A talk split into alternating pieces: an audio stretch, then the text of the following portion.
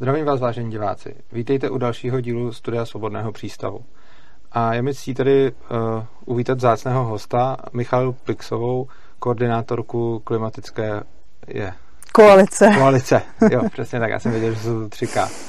Eh, zároveň chci na začátek uh, poděkovat Arsenovi, že umožnil tenhle ten rozhovor a ten vlastně nás, ten vlastně nás propojil. Tak a já bych vás poprosil, abyste se divákům nějak plně, eh, plně představila, protože o vás je toho strašně moc a já bych si to ani všechno nezapamatoval, takže tohle nechám na vás. Jo. No tak eh, předně teda dobrý večer nebo dobrý den a děkuji za pozvání eh, do pořadu. Vnímala jsem to jako takovou zajímavou výzvu, protože si myslím, že eh, je spousta věcí, na které budeme mít úplně odlišný pohled, ale možná, že tam budou nějaký střety. Ale každopádně teda já v současné době pracuji jako eh, komunikační koordinátorka klimatické koalice a nicméně tedy definuju se hodně jako tím, co jsem vystudovala, což je sociální geografie.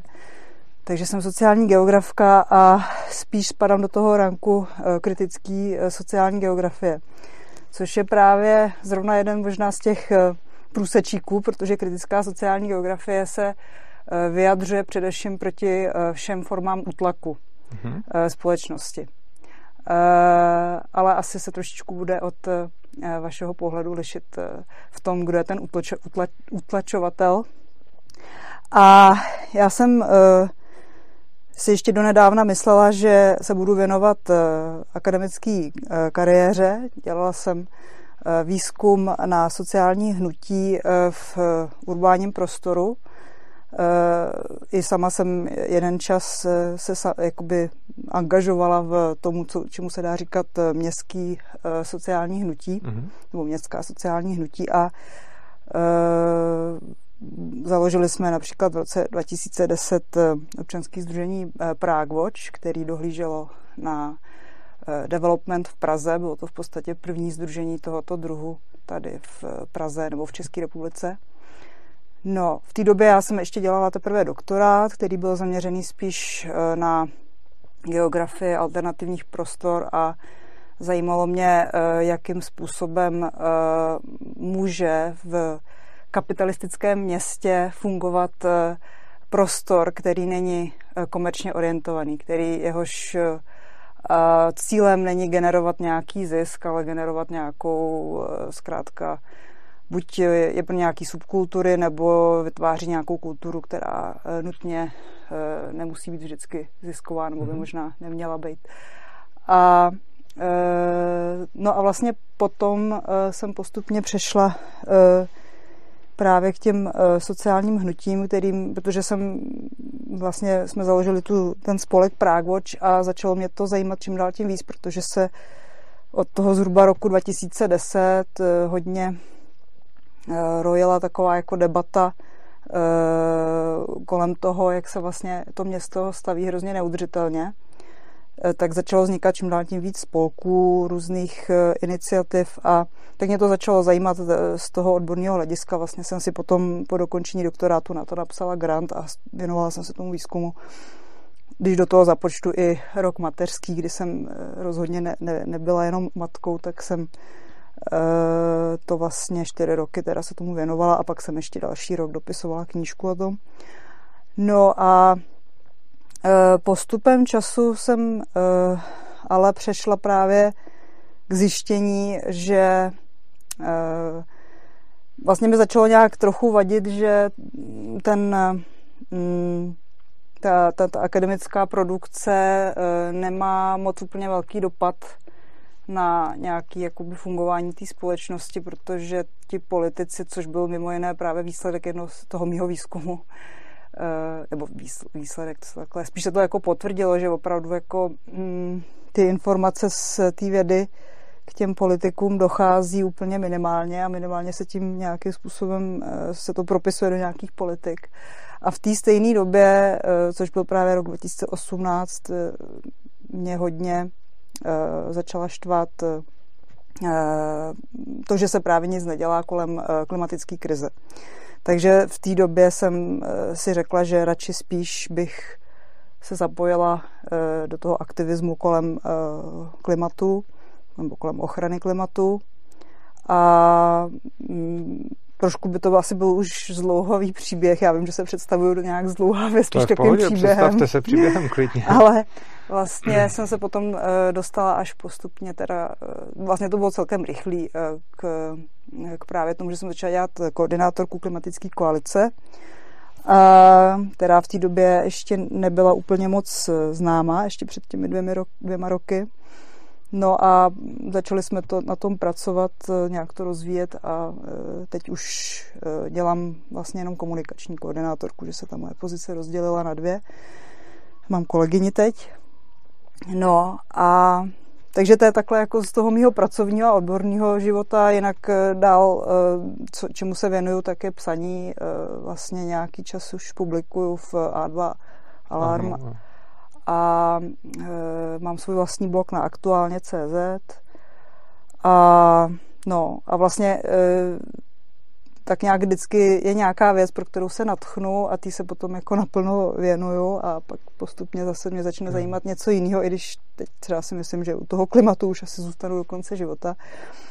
No, a, takže vlastně jsem psala třeba o takových věcech. Jako co mě zajímá, tak je nějaká kritika eh, jako fe, feministickou perspektivou, eh, kritika patriarchátu, eh, obhajoba třeba svobodný volby žen pro, pro porod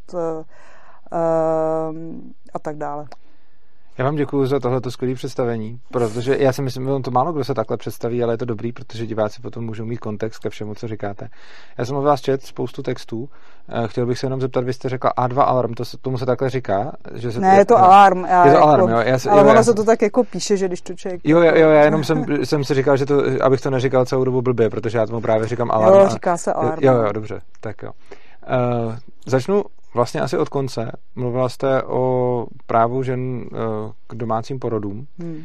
Eh, tady to je zrovna jedna věc, na který se shodujeme a která mi přijde docela důležitá. Četl jsem od vás na to téma nějaké texty a chtěl bych se vás zeptat, ehm, jestli byste tady mohla schrnout, z jakého důvodu eh, vlastně tohleto zastáváte Hmm. Protože myslím si, jako nejsem si úplně jistý, ale myslím, že i když se možná shodneme na tom výsledku, že tomu máme každý možná trochu jiné motivace, no, ale, ale povídejte. no, já si jako rozhodně nemyslím, eh, že by tady nemělo být nějaký eh, nebo takhle, jako já vím, že eh, z vašeho pohledu jako z zdravotní péče by asi jako měla být dostupná pro všechny zřejmě, nebo já nevím, jak to máte, ale dobře, tak dejme tomu, že pro mě jako základní budíček byl, když jsem si přečetla eh, knihu Hypnoporod, eh, naštěstí já jsem vlastně navzdory tomu, že jinak jsem k systému po všech stránkách kritická, tak zrovna v oblasti porodnictví eh, jsem byla první asi tři měsíce naivní Myslela jsem si, že mám hrozný štěstí, že jsem se narodila v České republice, že tady máme... Tři měsíce pod kdy? No, první tři měsíce těhotenství, pardon. Jo, takhle, jo, jo. To, to, to jsem zapomněla.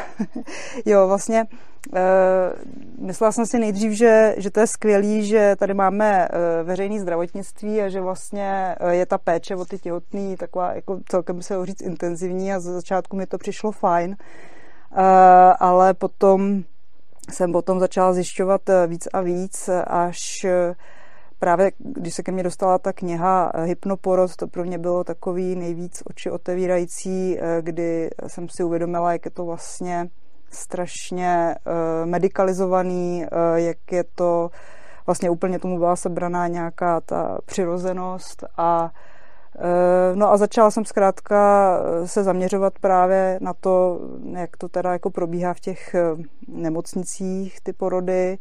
Začala jsem sbírat příběhy od různých lidí, převážně přes sociální sítě, teda od různých jiných matek.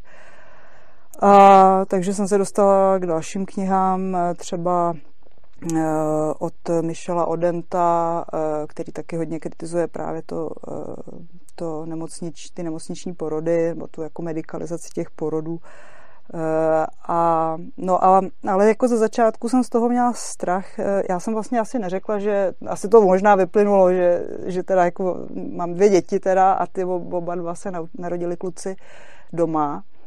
A jsem za to moc ráda, že se narodili doma. Já bych asi domácí porod zřejmě zvolila i v zemi, eh, kde, dejme tomu, to porodnictví v té nemocnici je eh, přátelštější, protože mm, to domácí prostředí je zkrátka jako úplně ideální pro, pro eh, tenhle ten účel. To, co tam schází, samozřejmě tak je právě zajištění té Eh, patřičný eh, péče, která podle mě by měla být hrazená státem. Jo. Mm. Jakože já v tomhle tom si myslím, že by zkrátka měla existovat možnost pro ženu, eh, aby si vybrala, nebo aby, aby měla teda od začátku mm, porodní asistentku, kterou si sama vybere a kterou, která s ní potom bude od začátku až do konce, až do vlastně do toho porodu i nějaký následný péče. A tu by ale měl podle mě platit eh, stát, protože ta žena si platí eh, eh, zdravotní pojištění, že jo, takže Navíc jako je to vlastně často mnohem levnější než v té nemocnici, kde většinou, nebo dost často se to snaží ti lékaři co nejvíc právě do toho zasahovat, protože jim díky tomu jako narůstají neuvěřitelně náklady, které oni si pak můžou vykazovat od zdravotních pojišťoven. No, my jsme se tady dostali k zajímavému, k zajímavému bodu, kde já vlastně pro mě, já nejsem ani tak zastánce domácích porodů, ale jsem hlavně zastánce volby eh, každýho si zvolit, kde, kde chce rodit. Čili jako já osobně, jako mě jako já nejsem, že bych byl nějakým velkým fandou něčeho, nebo že, že to, a osobně, když se na to podívám, tak taky mi to přijde, že když by byla nějaká komplikace, tak je to dál od, od zdravotní péče a podobně. Na druhou stranu, eh, i tak si myslím, že prostě pro mě je naprosto zásadní to, aby si dotyčná mohla jako zvolit, eh, kde a za jakých podmínek chce rodit, protože je to její tělo a její porod. Hmm. A domnívám se, že tohle to by mělo být na ní právě kvůli jako svobodné volbě ohledně jejího těla. Takže nejsem ani tak zastánce domácích porodů, ale zastánce volby toho, jak chce, jak chce dotyčná rodit. A vy jste tam potom říkala tu věc o té uh, státem placený porodní asistence. Tady je vlastně hrozně zajímavý, jsme se dostali k tomu. Já osobně si myslím, že by to zdravotní pojištění mělo být dobrovolný hmm. a že by potom samozřejmě v závislosti na tom, co ta pojišťovna a jak hradí nebo nehradí, uh, by, uh, by potom způsobilo ten, ten výsledek. Já si osobně totiž myslím, ono je potom hrozně zajímavý, když řeknete, že stát by to měl hradit a mělo by to být takhle, jak ta žena chce tak tam mi to přijde právě trochu jako dvousečný, že na jednu stranu máme to, mm, to právo, že si teda vybere, mm-hmm. ale myslím si, že potom by měl člověk, který si něco vybral, nést i všechny jako důsledky toho svého rozhodnutí, přičemž eh, v současném systému teda to moc dobře nejde, protože to zdravotní pojištění je povinný, což znamená, že když už jí teda povinně bereme pojištění, tak docela chápu ten váš pohled na to, že, že by jí stát měl zaplatit porodní asistentku, a na druhou stranu si právě myslím, že eh, kdyby to zdravotní pojištění nebylo povinný, ale by bylo by dobrovolný, tak potom ty pojišťovny by sami eh, vykalkulovaly, co je pro,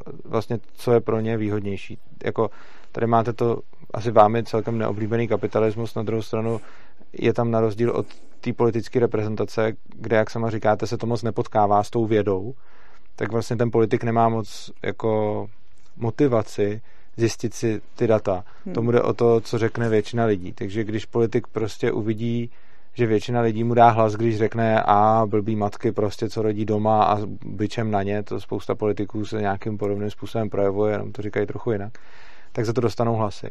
A proti tomu, kdyby to dělala ta kapitalistická pojišťovna, tak tu by skutečně zajímaly ty data, protože těm, o co jde, je snížit si náklady a když by a ty by potom teda spočítali rizika, jaký jsou skuteční hmm. rizika na porody doma a porody v nemocnici. No jo, jenom, že to by právě jako potom ve finále vedlo k tomu, že by tady eh, byla obrovská eh, masa žen, který by vlastně ve finále si nemohli dovolit vůbec tu zdravotní péči, jo? protože by se tady vlastně rozstřídili ty lidi podle toho, jako kdo na co má a kdo je co ochoten si zaplatit.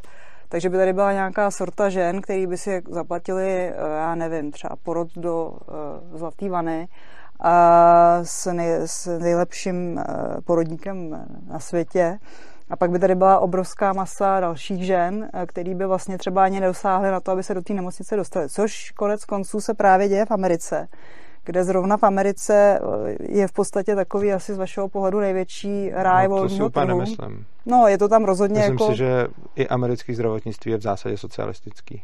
no, ale pořád vlastně jakoby je tam ta nedostupnost toho veřejný, nebo toho zdravotnictví eh, jedna z největších v rámci těch rozvinutých zemí, zemích. A eh, vlastně je tam právě Eh, třeba jakoby mnohem méně ostrakizovaný ten domácí porod a to bych řekla, že je hodně daný tím, že spousta žen tam doma je donucených rodit z toho důvodu, že prostě si to nemůžou dovolit v té nemocnici porodit, i když by třeba kolikrát chtěli. Jo? Takže tam se vlastně třeba i jako rozvinula dost uh, značná část nějakých třeba uh, metodik nebo nějakých jako uh,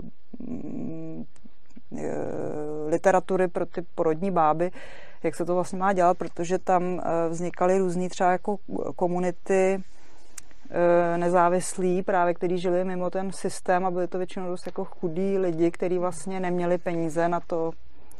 Vy často mluvíte o obrovský mase žen. Já bych se vás chtěl zeptat, jestli máte nějakou teda potuchu, na čem to stavíte, kolik třeba stojí porod a kolik je ta částka, kterou by si teda obrovská masa žen nemohla jednou, dvakrát, třikrát za život dovolit.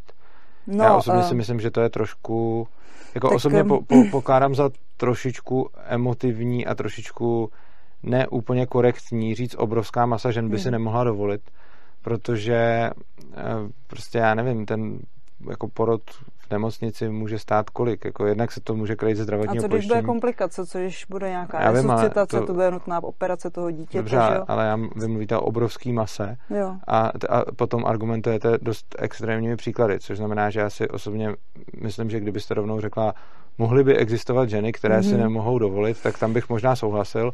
Oproti tomu vy jste řekla obrovská masa já žen a já si myslím, že... si myslím, že by to bylo to třeba není... tak jako dvě třetiny populace v České republice, který by zkrátka na to nedosáhly. No tohle si právě myslím, že je, um, že je strašně moc jako pocitový argument Není to prostý pocitový, matematiky. To je, to je prostě, eh, já vycházím uh, z nějakých statistik, které se týkají jako nějakého třídního rozdělení této společnosti, eh, konkrétně v té české, kde vlastně máme nějaký dvě třetiny populace, které spadají do nižší, střední až ty nejnižší třídy, což jsou lidé, kteří kdyby vlastně jakoby eh, si měli eh, platit nějaký jako zdravotní pojištění jenom na základě toho, jaký jsou jejich možnosti. Já bych chtěl argumentujete třídami společnosti. Tohle je jednoduchá matematika. Kolik může stát porod v nemocnici? Já to nevím.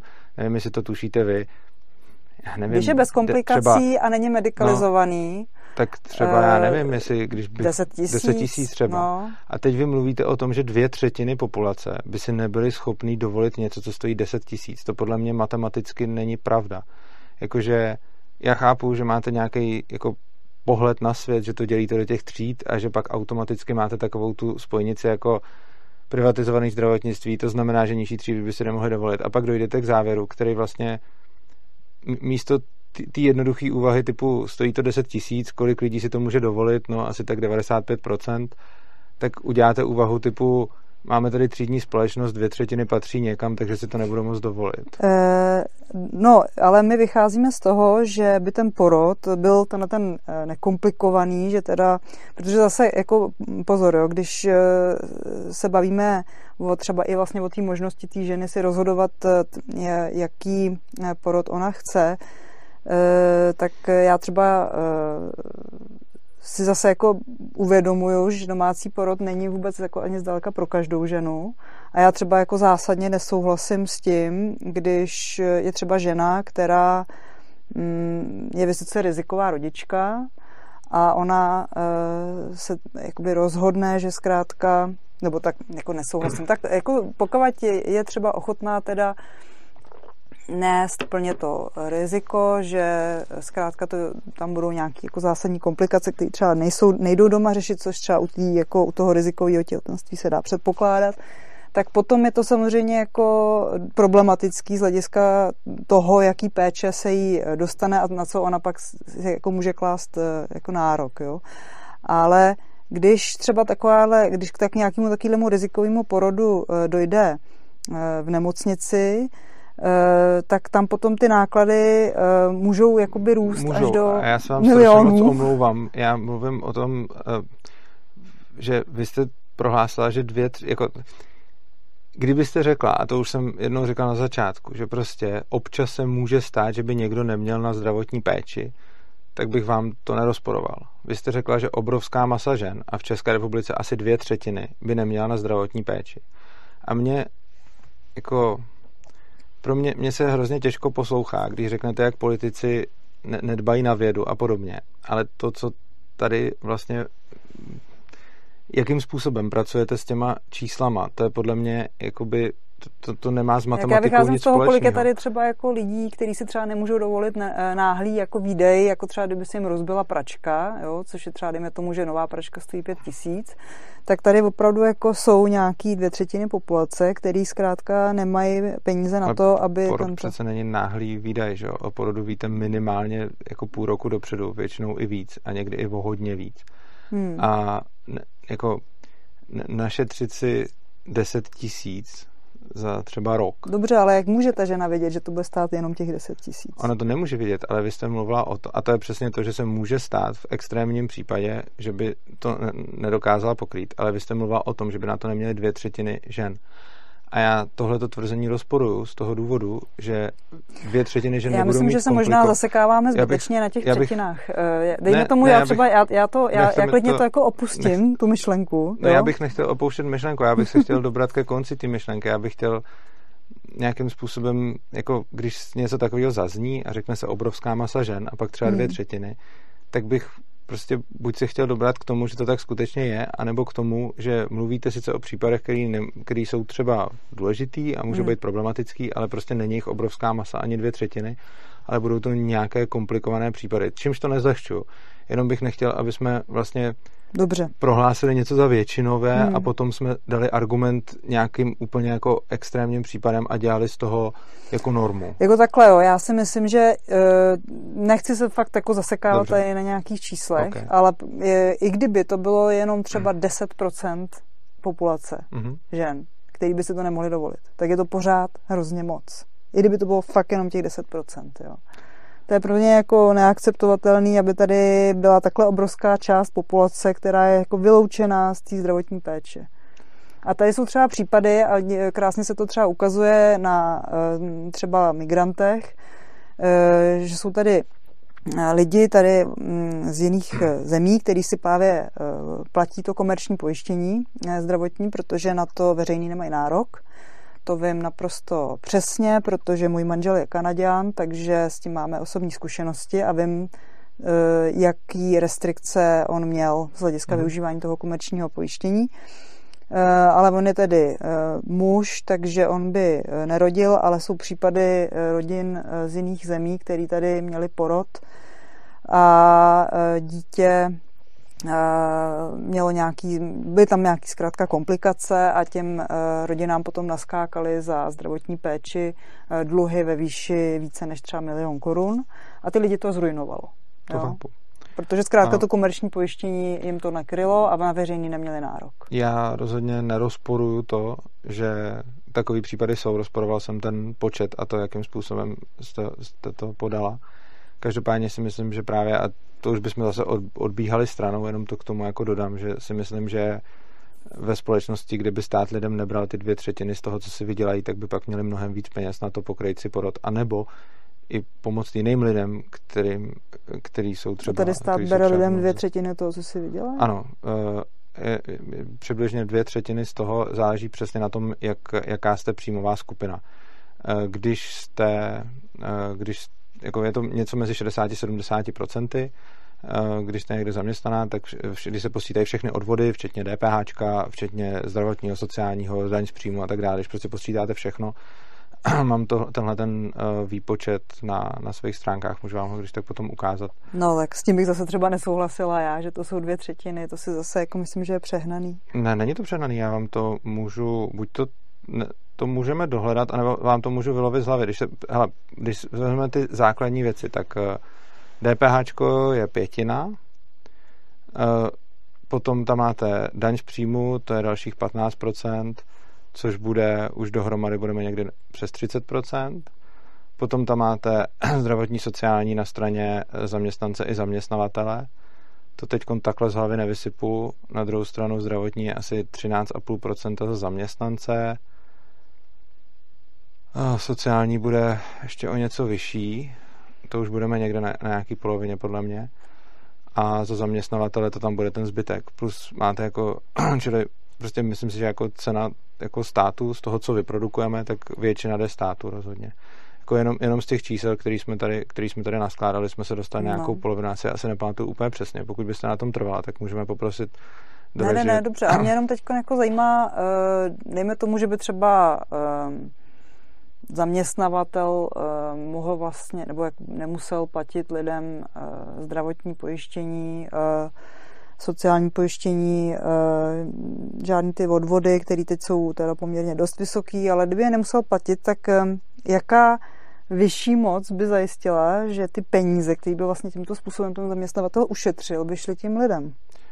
Na to hned odpovím, jenom řeknu pro diváky, který zajímá ta, tenhle ten výpočet, jak jsem k tomu došel, tak když se podíváte na stránku www.urza.cz lomeno public lomeno c.cenastátu.xlsx tak tam najdete Excelový soubor, kde mám tenhle ten výpočet, je to, kolik nás stojí stát, je teda zastaralé je z roku asi 2014 ale ono se to nějak výrazně jako neměnilo, takže kdo, koho to zajímá, tak se můžete podívat na, na tenhle ten soubor, stáhnout si ho a zjistit, kde, kde tu cenu státu jako odkutí beru. Co by jim, co, jako, co by jim zabránilo v tom si to nechat, no je to... No dá to těm lidem, co by jim jako vlastně, jo, nebo, no jasně, co by jim zabránilo tak, si to nechat. Jo, no, oni, eh, no tak oni by samozřejmě celý ten rozdíl, který platí, by nedali jako celý těm zaměstnancům, že Ona by šla zjevně část těm zaměstnavatelům a část těm zaměstnancům, ale ty zaměstnavatelé jsou taky lidi, že jo, čili prostě jako rozdělilo by se to mezi zaměstnance a kdo by to zajistil, že to si to rozdělí? No to, to zajistí normálně jako trh práce. Máte tam nějakou nabídku, nějakou poptávku a je to úplně stejná otázka, jako kdybyste se zeptala, co teď brání všem zaměstnavatelům, aby začali vyplácet o 10% menší platy. No, jsou tam ty tržní síly, máte tam jako trh práce, má klasickou nabídkovou a poptávkovou stranu, kdy vlastně plat, mzda je, je, jako je, je vlastně nějaká cena, která se potkává podle té nabídky a poptávky, což znamená, že když je nedostatek eh, zaměstnanců, tak se zvyšují mzdy, když je jich přebytek, tak mzdy budou klesat a tímhle tím způsobem jako se potom dojde k nějakému rovnovážnému stavu. No, tak to si myslím, jako, že je hodně zidealizovaný pohled eh, na to, že by to takhle jako probíhalo, protože jako historicky prostě většinou ty zaměstnavatelé bývají ti, kteří vlastně neustále tlačí na to, aby v podstatě mohli eh, těm zaměstnancům platit co nejméně, že jo? a aby vlastně mm, ve vztahu k ním eh, měli co nejvíc eh, práv, aby, aby mohli mm, víceméně jakoby ty zaměstnance vykořišťovat co možná nejvíce. Máte samozřejmě pravdu, že zaměstnavatel vždycky tlačí na to, aby platil co nejméně, zaměstnanec no. zase tlačí na to, aby získával co nejvíc a potom se tam někde potkává na tom trhu, eh, na tom trhu ten, ten průnik. Když se potom podíváte no na dobře, to... ale to potom jakoby vyžaduje, aby vlastně všichni ty zaměstnanci neustále uh, se v tom prostředí jakoby uh, dostávali do nějaký mm, jako pozice uh, toho žádaného prodavače svého, své práce. Jo?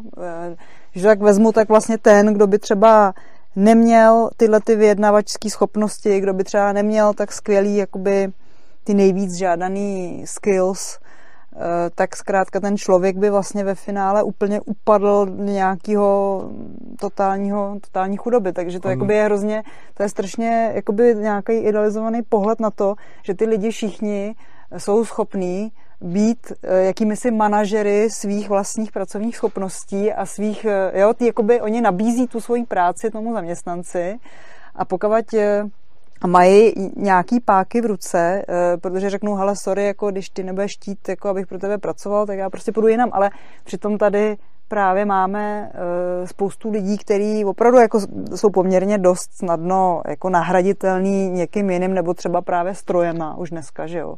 To je velká, no.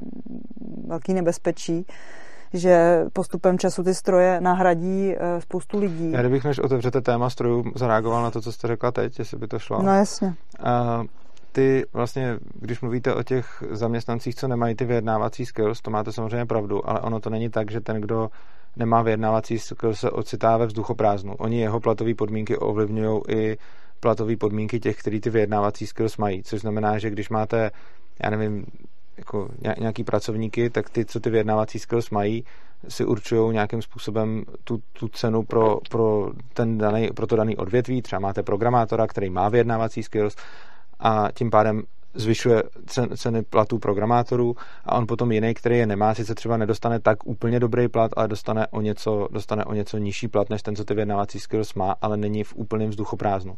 Což znamená, že uh, oni potom ty, ty zaměstnavatele nějakým způsobem ty zaměstnance prostě potřebují, vědí v jakém oboru hmm. a když se potom podíváte, vy říkáte, že to je jakoby idealizovaný, ale já si myslím, že důkazem toho je, že je na trhu úplně krásně vidět, na trhu práce, že uh, platy mimo jako státní sféru, kde jsou tabulkový, takže ty platy odpovídají vzácnosti, eh, vzácnosti těch jedinců.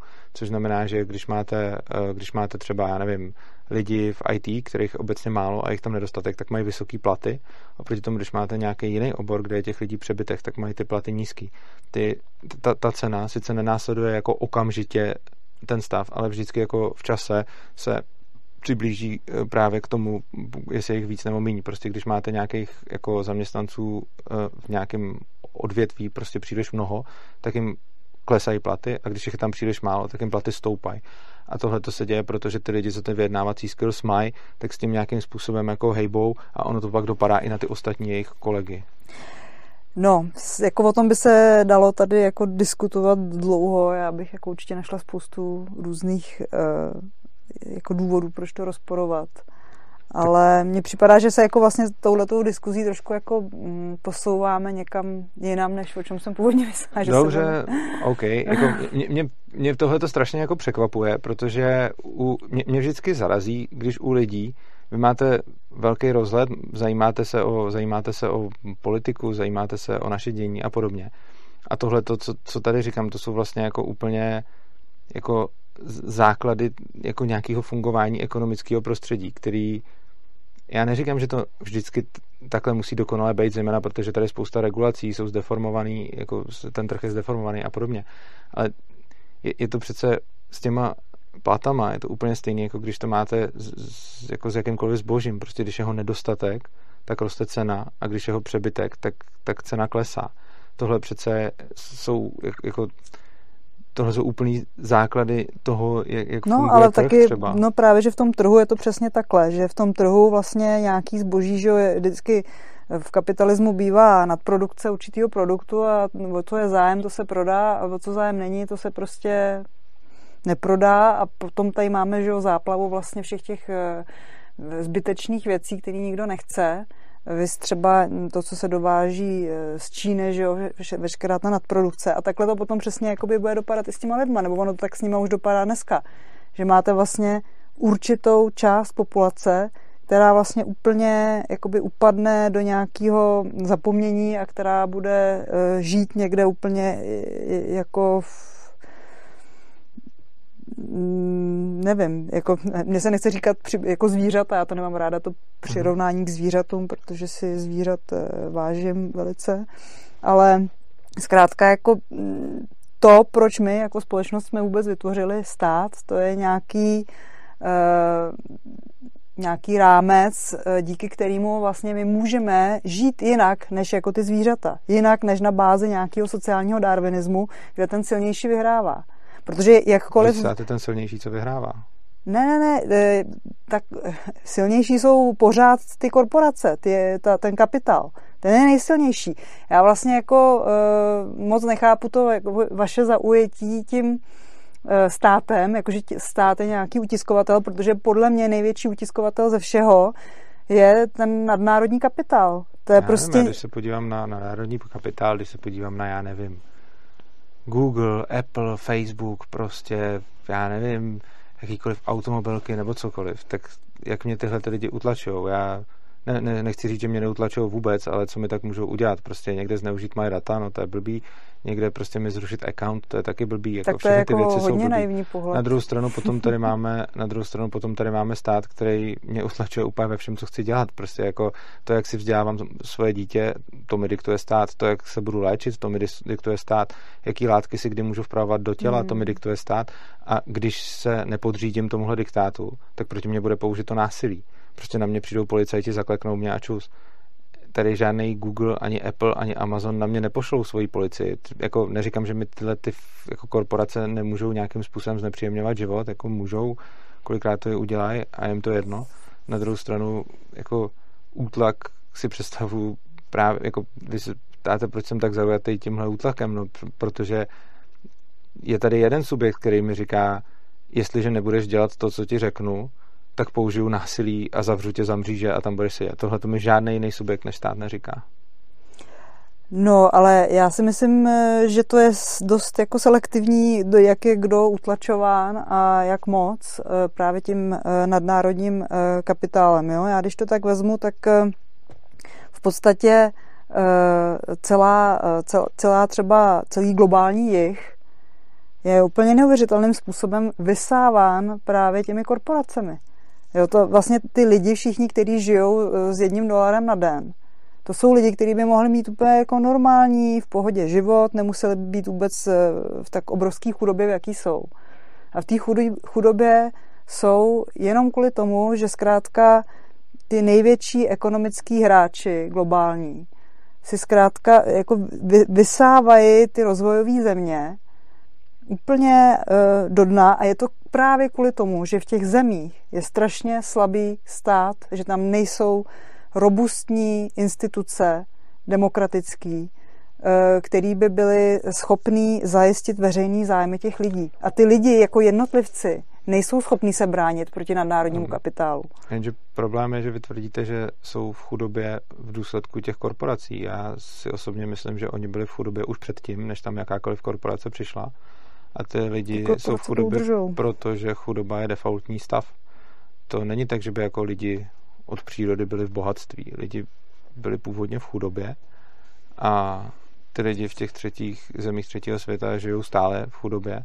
A není to tak, že by tam byli bohatí, jak říkáte. Ale my jsme tady taky byli pak, v chudobě. No my jsme, ano, my jsme tady přesně tak, my jsme tady byli v chudobě a to, co potom způsobilo, to, co potom způsobilo jako nárůst toho bohatství, byl právě ten vámi zatracovaný kapitalismus a přesně ten pak způsobil, že jsme tady no, ale stát zajistil redistribuci a... těch, eh, těch výdobytků toho kapitalismu. To si úplně nemyslím. No ano. Na druhou stranu, eh, na druhou stranu potom, když tvrdíte, že vlastně ty, eh, že ty nadnárodní korporace jako způsobují chudobu ve v zemích třetího světa, jasně, že není dobrý, když tam ten, když tam ten jako člověk pracuje za ten dolar na den pro tu korporaci, která samozřejmě tím strašně moc ušetří relativně k tomu tady. Ale jaká je jeho alternativa?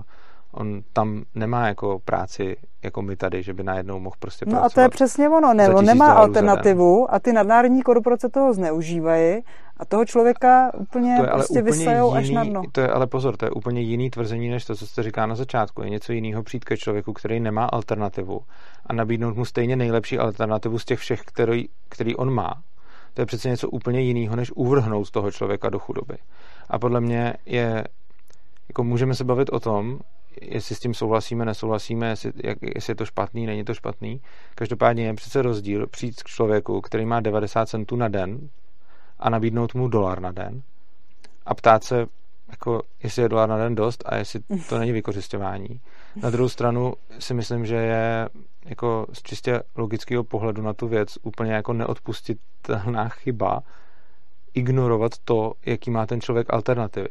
A pokud já budu mít jako dolar na den a někdo mi nabídne dva, tak sice dva dolary jsou pořád málo, ale já budu rád za ty dva dolary na den.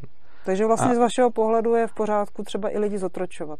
Protože pokud ten člověk nemá má alternativu buď žít úplně třeba bez prostředků na ulici, anebo jít do otroctví, kde dostane aspoň najíst, to tak ne, je to tak no, pozor, záží, co myslíte, co myslíte s otročováním. Jako pro mě zotročování znamená, že, že ho prostě donutím k tomu, aby dělal to, co chci, což já nepovažuji za v pořádku.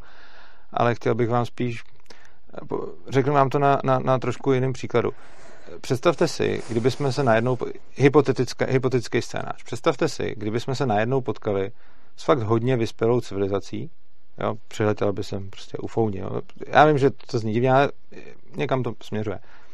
A oni mají strašně moc jako technologií, bohatství a úplně všeho. A oni by za to, že tam člověk půjde a bude dělat nějakou práci, servírku, by mu platili, já nevím, třeba ve zlatě nebo v čemkoliv, co tady může na zemi směnit, prostě třeba jako milion za den. Hmm. A teď lidi by tam chodili a dělali by jim tam prostě servírky a cokoliv za milion za den. Oni by jim to dávali a pro ně by to nebyl problém, protože pro ně by stejně ten milion za den byl jako hrozný. A teď by se tam v té jejich vězné lodi objevila jako sorta lidí, kteří říká, fuj, vy je vykořistujete, vy jim dáváte milion za den a vy je úplně ničíte. Ale přitom pro nás tady je milion za den fakt dobrý plat. A jde o to, že když je někdo v zemi, kde prostě nemá fakt nic a nemá pořád něco jíst a má tam prostě půl dolaru za den. A teď tam najednou přijde někdo, kdo mu dá dolar za den, no tak ten člověk mu dal dvojnásobek oproti tomu, co tam měl předtím. A to a... tady srovnáváme jako hrušky s jabkama. E, jako přece nemůžu srovnávat to, že někdo dostane milion a pak z toho tedy opravdu může mít nějaký důstojný život tady v těch podmínkách pozemských s někým, kdo s tím dolarem za den ten život mít důstojný nebude, ale bude prostě jenom jako No a z jejich pohledu byste no. taky neměla důstojný život. To je přesně ten problém. To, co je důstojný život, je to, to není nikdy dáno. Neexistuje žádná jako objektivní Dobře. hranice důstojného života. To je váš subjektivní pocit, co je důstojný. A jde o to, že pro ty pro tu bohatou civilizaci, která by nám platila ten milion za den, tak pro ně my bychom neměli důstojný život. A oni by měli úplně stejný argument a říkali by, přece jim nemůžete rozumím, dávat ale... jenom milion za den, protože oni pak nemůžou žít důstojný životy, protože z jejich pohledu bychom nemohli. Protože pokud by byli tak strašně vyspělí, tak my bychom proti němu měli všichni nedůstojný životy. Což znamená, že kdyby tam ta korporace teda nebyla a nedávala jim vůbec nic, tak to není tak, že oni by najednou mohli žít ten důstojný život. Oni by ho nemohli žít, oni by byli ještě chudší potom. Což znamená, že ta korporace, máte pravdu, by jim sice mohla dávat ještě víc, ale zároveň kdyby jim nedávala ani tohle. Dobře, ale proč vůbec existuje stav, kdy nějaká korporace má možnost takýmhle způsobem přijít na cizí kontinent a tam takovýmto způsobem zneužívat uh, tu bídnou situaci těch lidí? No, protože existuje ta bídná situace těch lidí. Ten stav existuje. No a proč ten stav existuje? No proto, co jsem říkal před chvílí, že výchozí stav lidské společnosti je chudoba my jako lidstvo jako takový přišlo z chudoby. A chudoba ne, není jako otázka, kde se vzala nebo kde vznikla. Prostě chudoba tady byla vždycky, je to, je to původní. A protože původním stavem všude na světě byla chudoba, tak potom někde na světě došlo v důsledku nějaký akumulace kapitálu a, a, a tak dále, došlo k tomu, že, že tam za, začalo růst bohatství, ale nestalo se to ještě všude. Což znamená, že někde to bohatství už zrostlo, což znamená, že jsou tam jako bohatší relativně než jinde, kde je ještě ten výchozí vztah té chudoby. A tohle je podle mě odpověď na tu otázku, jak k tomu stavu došlo.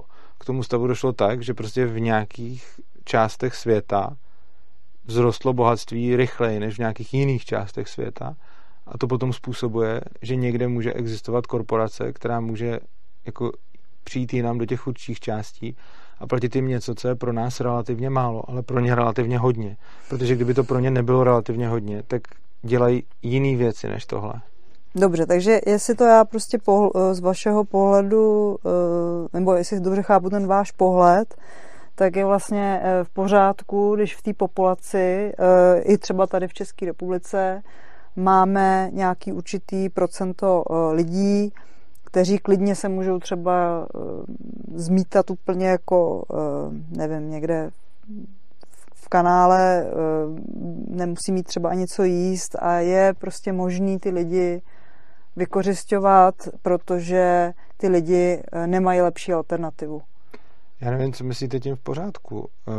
Co, co, co znamená, když... No z vašeho ptáte... pohledu. Jako váš pohled je takový hmm. prostě, že zkrátka ten, kdo je v bídné situaci, tak eh, je možný toho, tomu člověku nabídnout málo, protože ten člověk může být rád, že mu vůbec někdo něco nabídl a není potřeba vůbec jakoby brát v potaz nějakou lidskou důstojnost, protože důstojnost je relativní. No, eh, že důstojnost je relativní, to je podle mě fakt, nebo pokud s tím nesouhlasíte, tak, tak můžete říct cokoliv, co by jako já si neumím důsto, lidskou důstojnost představit jinak než relativně, protože když si, když, si, když si představím lidi v různých jako podmínkách, tak mi přijde, že v závislosti na těch podmínkách pro ně bude důstojný něco úplně jiného. A přijde mi, že když budete mít jako populaci, ve který je normální, že lidi pracují prostě hodinu denně a stačí to na bohatý život, tak pro ně bude nedůstojný život pracovat 8 hodin denně. Hmm. A když budete mít populaci, kde se důstojně pracuje jako 8 hodin denně, tak pro ně bude nedůstojný pracovat 16. A já si myslím, že neexistuje, nebo já nevidím, a pokud vidíte, rád si to poslechnu, já nevidím žádnou jakoukoliv objektivní hranici toho, co by bylo důstojný, jako, jako důstojný život člověka a nebylo to závislý na podmínkách ve kterých zrovna se ten člověk jako nachází. Myslím, že to vždycky bude záviset na, na, na těch podmínkách. Tak jako tady my dva jsme jako eh, zářný příklad toho, že to, eh, jaká důstojnost nám připadá akceptovatelná, je opravdu velice relativní, protože váš pohled je úplně jako zcela odlišný od toho mýho. No ne, já se ptám, já, já se teď... Třeba já bych s tím měla problém, jako někoho takhle vykořišťovat. No Vy tak, třeba ne a já jo, no. A počkejte, kde jste vzala, že... Já, já vůbec nerozumím tomu, kde jste z toho, co říkám, vzala, že já bych šel tohleto dělat. Já těm lidem, no ne, kteří nemají... ospravedlňujete. Já že jenom... to je v pořádku. Já jsem neřekl, že to je v pořádku. Já jsem vás ptal, co myslíte tím, že to je v pořádku. Já jenom konstatuju, že ten... Že... Udělala jste znova podle mě jednu věc, a to, že jste pronesla nějaký tvrzení a to, že ty korporace tam způsobují bídu. Já jsem vám šel vyvracet pouze tohleto tvrzení a šel jsem vám jenom na to říct, že ty korporace těm lidem stejně dávají víc, než kolik jsou jejich jiný alternativy. A vy jste z tohohle toho najednou udělala to, že já tvrdím, že to je v pořádku. Já jsem tady vůbec neřekl, jestli to je nebo není v pořádku. Já jsem jenom vyvracel to, že jste řekla, že ty korporace tam způsobují bídu. Já tvrdím, že když někdo nemá prostě peníze a nemá vůbec na jídlo a je to prostě, já nevím, bezdomovec, který žije někde, jak jste říkala, prostě v kanálu a nemá vůbec nic, tak když já přijdu a dám mu prostě stovku za den práce, tak já rozhodně nespůsobuju jeho bídu. A to je to, proti čemu jsem se vymezoval. A vy jste z toho potom udělala to, že tvrdím, že to je v pořádku. Ale já jsem vůbec netvrdil, že je něco takového v pořádku. Já jenom, mě, mě, já se prostě snažím vymezit proti tomu, když nějakým způsobem použijete nějaký hodně silný tvrzení, který podle mě nepopisuje realitu, ale popisuje něco, co je výrazně jiný než ta realita. A já se pouze snažím to uvést na tu míru, kde to realitu popisuje. A to, jestli se nám ta realita líbí nebo nelíbí, jestli to je nebo není v pořádku, to už je věc druhá. Já samozřejmě nejsem nějak šťastný z toho, že někde umírají lidi hlady, nejsem nějak šťastný z toho, že jsou nějaký lidi prostě jako, že žijou v kanálu a tak podobně. A já osobně jako ze svých zdrojů dávám část na to, aby se těm lidem mělo, aby se měli líp a nic po nich za to nechci. Ale to... No a neměly by to dělat teda ty korporace, které z toho mají ty obrovské zisky? Já nevím, kdo by to měl nebo neměl dělat. Já se cítím zodpovědný sám za sebe a za svůj život. No. Já mám v tomhle čistý svědomí a já to dělám. A když vidím korporaci, která jde k někomu, komu dá dolar místo půl dolaru na den, tak je to prostě volba té korporace. A já ale mám to, jestli řeknete, že je to špatně nebo že to není špatně, to nechám na vás. Ale to, proti čemu jsem se vymezoval, je, když říkáte, že ta korporace způsobuje tu bídu. A to je podle mě obrovský rozdíl. Je podle mě obrovský rozdíl přijít někam, kde je bída a nepomoct. A je obrovský rozdíl mezi tím tu bídu způsobit. Navíc oni to není tak, že by jako vůbec nepomáhali, oni jenom pomáhají strašně malinko. A ano, mohli by pomáhat mnohem víc. Ale úplně stejně jako já, když prostě bych šel kolem toho bezdomovce a překročil ho, tak a, a nepomohl bych mu, tak přece já nejsem zdrojem jeho bídy, já jsem mu jenom nepomohl, což se můžeme bavit o tom, jak moc je to nebo není v pořádku, ale není podle mě korektní tvrdit, že jsem toho strůjcem a příčinou. No dobře, ale tak eh, je to něco, co to udržuje v, v chodu, že jo? Protože ta, ty země eh, rozvojové jsou permanentně eh, vysávány a ty korporace dělají manévry, eh, skrz který vlastně si zajistí, že ty zisky z těch zemí mají co největší a je to právě způsobený tím, že v těch zemích neexistuje právní prostředí, který by dokázalo ty veřejné zájmy nebo tu svoji populaci ochránit a umožňují právě těm korporacím tyhle ty různé daňové úniky a podobně. Jo? Takže ty korporace, kdyby vlastně, dá se říct, že stát jakoby v nějakých ohledech může být překážkou ve chvíli, kdy ten stát naopak jakoby se obohacuje na, na tomhletom prostředí, který vlastně umožňuje Eh, těm korporacím, aby, aby ty místní zdroje tímhle tím způsobem eh, zneužívali, protože eh, jim vlastně jakoby tomu dodává nějakou třeba legitimitu, dejme tomu, že jsou třeba některé ty státy v některých těchto zemích těma korporacema do značné míry dotovaný. To si jakoby spousta korporací e, jako vohlídá, kdo tam třeba v těchto těch eh, méně vyspělých, nebo já teda nemám taky ráda moc to slovo méně a více vyspělý, jo, protože ono je otázka, co je vyspělý a co ne, ale v těchto těch zemích si prostě zajistí, aby tam bylo takový vedení, který potom umožní právě přístup k těm přírodním zdrojům. Jo. Konkrétně teď je obrovský trend, že právě ty nadnárodní korporace skupují eh, v zemích třetího světa eh, přírodní zdroje, dokonce skupují vodní zdroje, skupují pozemky, skupují lesy, skupují eh, nerost, nerostné bohatství v obrovské míře, kdy vlastně ten stát by měl možnost vyjednat Eh, takový, eh, tak, takový vlastně eh, peníze, pro, který by potom sloužily jako adekvátní náhrada těm lidem, ale místo toho to vlastně jako prodávají pod, pod cenou a v podstatě obětujou ty lidi, kteří potom o ty přírodní zdroje přijdou, jo, a mají nějakým způsobem se na tom ty obohatí. Tady mi malinko přijde, že si prostředí řečíte v tom, že jste před chvílí právě říkala, že silnější jsou ty korporace než ty státy a teď právě říkáte, že ty státy, kdyby fungovaly dobře, tak by chránili ty lidi, jenže ty státy, když jsou i podle vás i ty naše státy slabší než ty korporace, tak těžko pak čekat od státu e, zemí třetího světa, že, že by byly silnější. Nicméně já bych... Tak by eh, tam byl nějaký jiný aktér, který by jim to prodával, já nevím, ale jako rozhodně by ty lidi sami o sobě, jako jednotlivci, kteří by nebyli spolčení, byli by tam někde Ale na nějaký já vůbec kmenový nejsem úrovni. proti spolčení. Já, já jsem jako stát pro mě není to, že jsou ty lidi spolčení. Je v pořádku, když jsou lidi spo, spolčení. Není podle mě v pořádku, když to není dobrovolný a když nemají na výběr. Ale teď eh, oba dva víme, jak to vypadá, když v nějaký... Vezmeme si třeba jako původní obyvatele Ameriky. Jo? To byli lidi, kteří žádný stát neměli. Žili tam na kmenové úrovni, byli to svobodní lidi, kteří žili úplně prostě v souladu s přírodou, Eh, neměli nad sebou žádný ehm, eh, takovýhle instituce. No a pak najednou prostě přišel eh, člověk z Evropy, že jo, prostě Evropan, respektive prostě mm, Angličani a další, kteří právě měli oproti těm lidem navrh v tom smyslu, že měli za sebou už nějaký nějaký uh, staletí vývoje kapitalistického a mohli si tím pádem dovolit uh, už byli jakoby technologicky dál, že jo, měli zbraně, ale zároveň byli morálně, bych řekla teda, ne tak daleko jako ti původní obyvatele a prostě těm lidem tu zem sebrali. Úplně no, jako komplet. Tam je hrozně zajímavé, jako je potom otázka, kdo, kdo byl kdy morálně dál. Tohle to bych si jako netroufal úplně, úplně posuzovat. Nevím, jak, jaký máte představy o tom, jak tam předtím žili ty indiáni. Já jako neříkám, že byli nějaký svatý, ani opak, jenom mi přišlo Tak žili v souladu s přírodou aspoň, no. no v souladu s přírodou nějak žili, protože jim nic jiného nezbylo, ale to, jak se často chovali jako k sobě navzájem. No. A, pod, ale to, co jsem chtěl hlavně, to, co jsem chtěl hlavně na co poukázat, je strašně zajímavý, jak právě ta kolonizace Ameriky probíhala ta kolonizace probíhala tím způsobem, že dokud tam eh, chodili lidi, kteří za sebou neměli žádný stát a neměli tam za sebou žádnou armádu, tak do té doby probíhaly s těma indiánama nějaký obchody a probíhaly s nima nějaký dohody a to území bylo nějakým způsobem, a ty dohody byly nějakým způsobem dodržovány.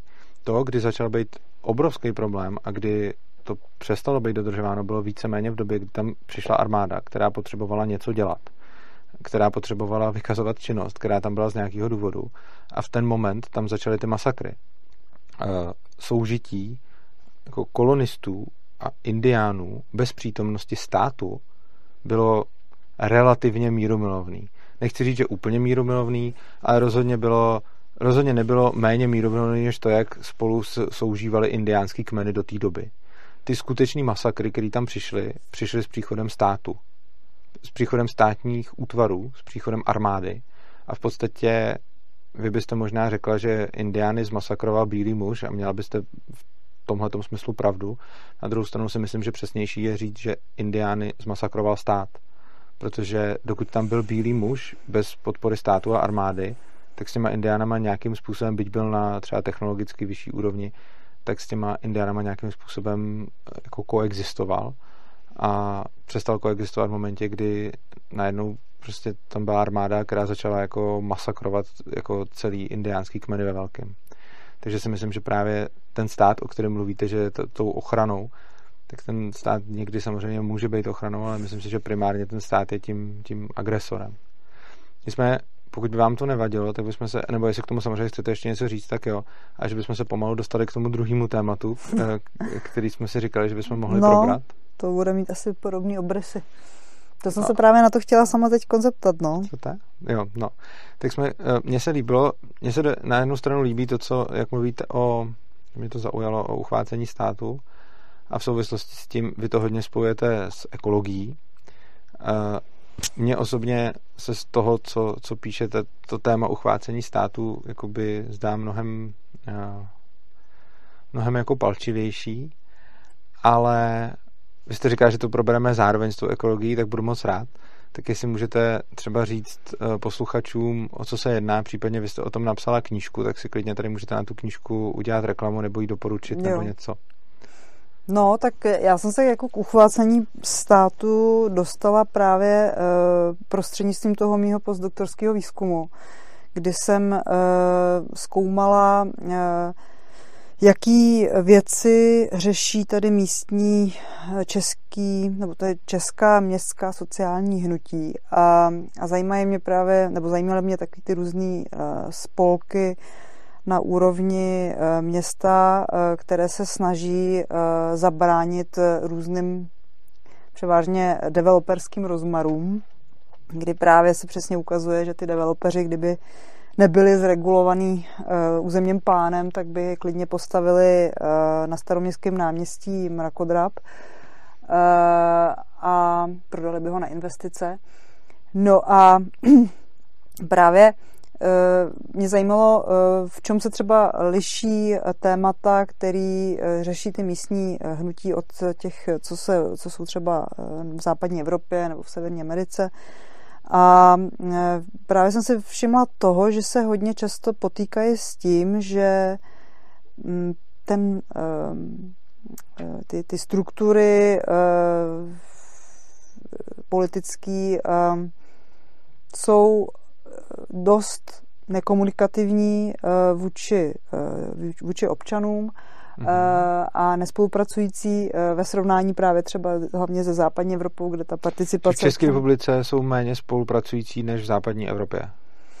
No, jo. jako je, určitě tady je, ono se to teda jako v tý, na tom západě to taky, nebo v západní Evropě to taky není nějaký úplně ideální, což je právě daný tím, že se postupně oslabují ty ta veřejná zpráva se čím dál tím víc uh, oslabuje, oslabuje právě pod vlivem uh, toho globálního kapitálu. Mm. A uh, vlastně uh, jsem zjistila, dostala jsem se tímhle způsobem k právě k problematice uchváceného státu, což v podstatě mhm. znamená, že uh, ten stát je Eh, pod eh, nějakým způsobem napojený. Eh, oni ještě existují jako dvě verze uchvácení státu. Buď je korporátní uchvácení státu, anebo politický uchvácení státu. Když je to korporátní, tak to znamená, že vlastně ten stát ovlivňuje biznis soukromý, takže je nějakým způsobem napojený na ty politiky, ohybá si legislativu toho státu, veřejné zakázky, přerozdělování veřejných prostředků, všechno jakoby ve prospěch toho eh, právě akumulace toho kapitálu těma konkrétníma eh, společnostma. A nebo je potom politický uchvácení, eh, který, nebo to může být jako ideologický, který je třeba v Polsku, kdy vlastně nějaká strana uchvátí ten stát a teď ho jakoby se směř, snaží změnit tak, aby to konvenovalo té ideologii té dané strany. Jo? to, ten korporátní, to korporátní uchvácení toho je právě úplně ideální mm, příklad Česká republika, kdy vlastně eh, to tady za, za, zavedli ODS, tuhle tu praxi, kdy v podstatě v 90. letech za, zahájili demontáž státu a vlastně privatizaci, rozkradení teda toho státního majetku Eh, který nasměřovali do soukromých rukou většinou eh, nějakých zpřátelených eh, lidí nebo spojených s tou stranou. A potom dál tedy vlastně z tohoto systému nějakým způsobem profitovali a legislativu upravovali tak, aby to právě konvenovalo tomu volnému trhu a aby měli pokud možno ty soukromí firmy co nejméně spoutané ruce nějakými regulacemi. A vlastně já jsem potom eh, zjistila, že eh, v nějaký určitý formě tedy eh, uchvácení státu nebo podobným praktikám dochází i na té obecní nebo komunální úrovni, kdy se většinou jedná o napojení místních politiků na nějaký místní firmy. Dost často to jsou různí právě zbohatlíci z 90. let, kteří se nějakým způsobem obohatili a Eh, takže mm, jim patří velké množství třeba pozemků nebo eh, mají nějaký zkrátka eh, funkce nebo třeba v minulosti třeba měli nějaký výhodný funkce, které jim vlastně umožnili dohlížet na to přerozdělování toho majetku a tím pádem vědět, kdo, nebo rozhodovat o tom, co komu, co komu výhodně prodají nebo přidělí No a vlastně tyhle ty struktury z těch 90. let dál vlastně drží otěže nad tím, jak se to město rozvíjí a jaký politici v tom městě vládnou. Takže potom ti obyvatelé, když chtějí něco změnit a zabránit třeba nějakému rozvojovému plánu, který se jim nelíbí, tak zkrátka naráží na to, že zkrátka mm, ti, ti volení zástupci nebo zastupitelé eh, to neumožní, protože jsou právě napojení na ten soukromý biznis, který si to chce udělat po svém. A takže vlastně uh, ono by to tak nějak jako mohlo trošku vypadat, eh, že uh, že ten stát je ten, ten škůdce v tomto případě, ale já si myslím, že tady je škůdcem především právě to, že tím, jak jsme tady od začátku měli tu ODS, která se snažila Eh, právě ten stát co nejvíc demontovat a co nejvíc ho oslabit, tak se tady právě nikdy nevyvinuli, nevyvinul ten eh, robustní demokratický stát nebo ty robustní demokratické instituce, které by potom dohlížely na ty politiky, aby dělali opravdu tu veřejnou službu a aby eh, nesloužili víc tomu soukromému kapitálu než těm lidem. Jo? Já mám k uchvácení státu, kdykoliv jsem o tom čet, a to nejenom od vás, ale od vás něco taky, k tomu uchvácení státu mě vždycky napadá jedna věc. Podle mě je stát vždycky uchvácen a už z té definice, kterou jste řekla, že je tam nějaká strana, že je tam nějaký jako, mm, nějaká ideologie třeba, která ten stát posune nějakým směrem. Já si myslím, že ten stát je vždycky uchvácený a myslím si, že je to je to jeho inherentní vlastnost, protože pokud někam centralizujete moc, tak tím, že jste ji centralizovala, jste způsobila to, že tam moc je najednou ovladatelnější. Což znamená, že podle mě to, že řeknete, že uchvácení státu probíhá v Polsku, říkáte především proto, že to, co se děje v Polsku, se vám konkrétně nelíbí. Takže tam vidíte to uchvácení, protože to jde proti vašim zájmům. Oproti tomu, a já neříkám, že to nejde proti mým zájmům, já se vůbec nevyjadřuji k Polsku, jenom Jenom chci říct, že podle mě to, že uchvácení státu demonstrujete na Polsku, je proto, že ta ideologie, kterou to tam pokračuje, je ta, s kterou vy osobně se nestotožňujete. Oproti tomu, když by bylo, oproti tomu by se úplně stejně tak dalo říct, že probíhá uchvácení státu tam, eh, kde... Třeba Bolivie. No to jsem ani tak nemyslel, já jsem teď jako spíš myslel třeba státy, ve kterých uh, třeba to, že se v Německu postavilo tolik, uh, tolik energie z obnovitelných zdrojů, to je taky typický uchvácení státu. Že? Jenom vy s ním budete souhlasit pravděpodobně. Hmm. A myslím si, že, myslím si, že ten pojem uchvácení státu má tu, ten, tu obrovskou jako tu obrovskou moc, že je neuvěřitelně subjektivní v tom smyslu, že ne, nelze mít centralizovanou moc, jakou je stát, která by nešla nějakým směrem už z toho, že tam vždycky budou nějaký lidi, kteří budou mít svoje zájmy. A v momentě, kdy teda některý ty zájmy převáží, což nakonec v každé otázce nějaký zájmy nakonec nějak převáží, tak v ten moment můžete prohlásit, že jde o uchvácení státu. Ale vy řeknete, že jde o uchvácení státu v Polsku, ale neřeknete, že jde o uchvácení v státu tam, kde redukují prostě uchvácení státu by mohlo být třeba uchvácení celé hmm. Evropské unie uh, snaha o redukci emisí. Jasně. A to, to podle mě je obrovský problém tohohle toho pojmu, ale myslím si, že zároveň to paradoxně krásně ukazuje na ten stát a tu centralizaci, že to je ten skutečný problém. Protože jediný jediný stav, ve kterém nedochází vlastně k uchvácení státu, je stav, kde ten stav nemáte. Stav, ten stát nemáte, kde máte tu moc fakt decentralizovanou. Myslím si, že v momentě, kdy tu moc centralizujete, vždycky dochází k uchvácení. A mluví o tom ti lidi, kteří nesouhlasí s tím směrem, kam se to uchvácení ubírá.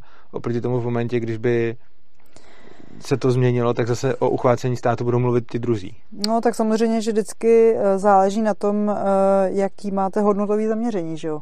Pokud je pro vás hodnotový zaměření, že především je potřeba co nejvíc centralizovat kapitál a co nejvíc ho prostě umožnit jeho akumulaci několika jedincům s tím, že zbytek ať si klidně umře, tak v pohodě, tak to je prostě vlastně situace, ve které se aktuálně nacházíme. A nebo potom bude situace třeba jako to Německo, kde eh, máte pravdu, že rozhodně souhlasím třeba mě to jako mýmu hodnotovému eh, pohled, nebo mým hodnotám a mým, mýmu pohledu na svět to konvenuje mnohem víc, protože pro mě je třeba důležitý, abych věděla, že třeba moje děti budou mít třeba za 30 let kde žít. A pokud vím, že současná e, planeta e, směřuje ke kolapsu, tak je pro mě důležitý udělat všechno pro to, aby ten kolaps nenastal. A ten kolaps nenastane jedině za předpokladu, že tady prostě vzniknou nějaký silný regulace právě toho e, ničení teda toho životního prostředí, který pořád vlastně jsou strašně e, slabý a proto se dál vlastně ubíráme směrem k tomu kolapsu. To, to pořád ne, ne, moc nereflektuje to, to, co jsem říkal, že o uchvácení státu mluvíte pouze v případě, jo, že to jako- uchvácení jako... probíhá způsobem, který se vám nelíbí, ale když by to, to, že by se teď, jako to, že se dělá, dělá nějaké omezování emisí, že se dělá nějaký plány. Tohle přece i z té vaší definice je taky uchvácení státu. A, Ale pro dobré věci. No dobře, jenom že to, co je dobrá a špatná věc, jde o to, že potom se vlastně jakoby dosazujete do pozice toho, kdo může rozhodnout o tom, co je dobře a co je špatně. Což ale spousta lidí bude vidět jinak. Vy, vy si budete myslet a vy si myslíte, že prostě to, to nejzásadnější a nejlepší je teď momentálně prostě jako nějakým způsobem něco udělat pro životní prostředí, ale pak jsou lidi, kteří si budou myslet zase něco jiného, že, že nejdůležitější je něco udělat, já nevím, třeba pro svobodu. Pak jsou lidi, kteří si můžou třeba myslet, že nejdůležitější je, já nevím, svobodný vzdělávání, někdo bude chtít zase za každou cenu rovnost, někdo bude chtít za každou cenu svobodu podnikání, whatever. Prostě máme spousta věcí, které, které ty lidi můžou chtít a můžou je považovat za ultimátně dobrý a taky za ultimátně špatný. A přijde mi, že když se chcete nějakým způsobem um, řekněme, aspoň trochu nezaujatě bavit o uchvácení státu, tak je potřeba to vymezit takovým způsobem, aby to nebylo vlastně jako prázdný pojem, protože podle mě stát nemůže být neuchvácený. A když by o uchvácení státu mluvili anarchisti, tak mi to přijde naprosto tak mi to přijde naprosto logický, protože ten stát je vždycky uchvácený a oni nechtějí ten stát, takže nechtějí, aby byla uchvácená ta moc, nechtějí, aby existovala centralizovaná moc, která všechny donutí jít nějakým směrem. Tohle to je třeba něco, co velice rezonuje jako s mýma názorama. A to, jaký už je ten směr, to už je podle mě jako druhořadý. To, co já si myslím, je, že by tady vůbec neměla být centralizovaná moc, aby nebylo možné udělat tohle, uchvátit ji a posunout ji nějakým směrem proti vůli všech. Hmm. Ale přijde mi zvláštní, když někdo, kdo nemá tenhle ten názor a chce, aby tady byla ta centralizovaná moc a dokonce pokud jsem dobře pochopil vaše texty, tak vy chcete, aby tady byl silný stát, takže dokonce chcete, aby tady byla silně decentralizovaná moc. To je silně No ještě, jako, aby jsme si jako rozuměli, jo, jako jeden z našich dalších průsečíků je právě ten anarchismus. Jako mm-hmm. mě je anarchismus velice uh, blízký. Uh, nevím, jestli bych ještě pořád uh, o sobě v tuhle chvíli jako tvrdila, že jsem anarchistka, ale jako uh, určitě jsem, jako spousta lidí mě tak vnímá, jako anarchistku. Vážně? Určitě. No tak já jsem jeden čas hodně publikovala o squattingu například. Ehm, a eh, tak nějak vždycky jsem se pohybovala v tomhle eh, prostředí eh, tomu, já nevím, jak se tomu pejorativně říká. A teď vy jste přece velká zastánkyně státu, ne? No, ale to byste našel i mezi spoustou, jako i vlastně v podstatě i v tom českém autonomním hnutí byste našli taky spoustu zastánců státu. Ono se to totiž nutně úplně ne, nevylučuje. Eh, jak by řekl můj oblíbený filozof eh, Henri Lefebvre, tak eh, je potřeba, aby bylo dosaženo právě té ideální anarchistické společnosti, tak je nejdřív potřeba být socialistou. Jo, takže vlastně nejdřív je potřeba právě vytvořit ten, tu strukturu, ve které všichni si budou neříkám, že úplně stoprocentně rovní, ale jako nějaká jako větší rovnost, aby nebyly ty tak šíleně rozkročený ty nůžky ty nerovnosti. A teprve až když uh, lidé všichni získají nějakou uh, důstojnost a uh, budou schopní se opravdu jako rozhodovat zodpovědně a s respektem k ostatním, tak pak teprve může jako existovat nějaká idealizovaná anarchistická společnost. A vždyť přece Ale... tím, že těm lidem napřed dáte ten sociální stát, který za ně bude činit ty rozhodnutí a bude v podstatě řídit jejich životy, tak v tu chvíli nikdy nedojdete ke společnosti, kde budou ty lidi zodpovědní. Když přece ty dvě věci se úplně vylučují. Čím víc toho člověka necháte jednat autonomně, tím víc on má vůbec možnost si budovat nějakou svoji zodpovědnost. Ale přece nemůžete očekávat, že když budete mít velký silný sociální stát, který se o všechny lidi bude starat, že z tohohle jakýmkoliv způsobem vychováváte zodpovědný jedince. Teď, teď ten, ten prostředek, ta cesta, kterou k tomu volíte, je podle mě jako v ostrém rozporu s tím cílem, ke kterému chcete dojít. To prostě v momentě, kdy budete ty lidi pořád vést za ruku a pořád jako je, je nenechat dělat ty rozhodnutí, kterým by se mohli poškodit a když už se poškodí, tak jim pomůžete a budete neustále prostě se o ně starat. Tak i kdyby se tohle podařilo, druhá věc je, že podle mě je to jako nereálný, ale i kdyby jsme připustili, že tohle je reálný a že byste dokázala vytvořit společnost, ve které budete mít stát, který bude fakt jako lidi chránit před jejich vlastníma chybama a který bude se Já o ty lidi starat. že by chránil bez před vlastníma ne, že, že se, no, to, to je v podstatě, Zajistil by měl nějaký jako základní jistoty, nějakou potom, základní redistribuci zdrojů. No. no. jak by potom ty lidi mohli vůbec být zodpovědní, když vlastně jejich životy řídí někdo jiný. A přece tu zodpovědnost jako buď mám za sebe, anebo ji někdo za mě přijímá, ale v momentě, kdy má on, tak já si ji přece nemám jak naučit. Tak e, já jako nepopírám, že ta moje představa je idealistická, ale myslím si, že není o moc víc idealistická, než vaše představa ideálního, ideální společnosti řízený volným trhem. E, ale každopádně samozřejmě, že v té mý vizi by ten stát e, především od, už od, od malička právě ty lidi vychovával právě k této zodpovědnosti za sebe. Jo? A, ale zároveň by jim dal nějaký, nějakou základní důstojnost, nějaký základní jistoty a ty lidi by se zkrátka tohle museli učit. E, to, co jsme tady zažili do, do posavať, ten sociální stát v té podobě, v jaký tady byl, tak bohužel e, tak to, tak to nefungoval. Tam prostě to, to byla zkrátka nějaká jako indoktrinace úplně jiným, uh, jiným směrem. Uh, ale jako jasně, je to prostě idealizovaná vize, ale myslím si, že Problém je, že ta, ta vize podle mě ne, ne, nemůže fungovat ani teoreticky. Vy vlastně mluvíte o tom, že ten ideální stát nějakým způsobem indoktrinoval ty děti, ale to, co vy chcete, je, aby je indoktrinoval zase jenom způsobem, kterým vám bude vyhovovat. V podstatě to, to, o čem mluvím já, je, nechci tu indoktrinaci. Prostě ji nechci, žádnou. Ani tu, kterou považuji za dobrou, ani tu, kterou považuji za špatnou. Prostě nechci, aby stát indoktrinoval děti. Chci to decentralizovat, aby neexistovalo nic jako státní výchova dětí. A vy říkáte, že ten sociální stát, co tu byl, je indoktrinoval špatným směrem, ale chcete, aby je indoktrinoval jiným směrem, který vy budete tak já se, já, já se zeptám jinak, jo. Vy, vy potom budete se dostávat do, do, do situace, že budou jiní lidi, kteří zase budou považovat ten váš směr za špatný a tím pádem oni zase budou nešťastní a budou žít v tom stejném útlaku, v jakém vy byste žila, kdyby to určili oni. Protože lidi jsou různí a každý chce jiným směrem směřovat. Tak v momentě, kdy to budete centralizovat a určíte všem ten směr, tak se nevyhnete tomu, že někteří z nich budou utlačováni. Protože jediný způsob, jak zajistit, aby nebyli utlačováni, je, že to nebudete centralizovat a necháte je decentralizovaně, aby si každý žil po svém. Ale v momentě, kdy vy vybudujete silný sociální stát, který bude určovat určitý směr vzdělávání, tak ten směr vzdělávání vždycky bude nějaký části populace nevyhovovat. A tihle budou nakonec utlačováni. Dobře, no, ale tak eh, když eh, by si každý mohl žít po svém, tak by tím pádem třeba mohl každý, já nevím, devastovat životní prostředí tak, jak se mu umane, jak se mu zachce.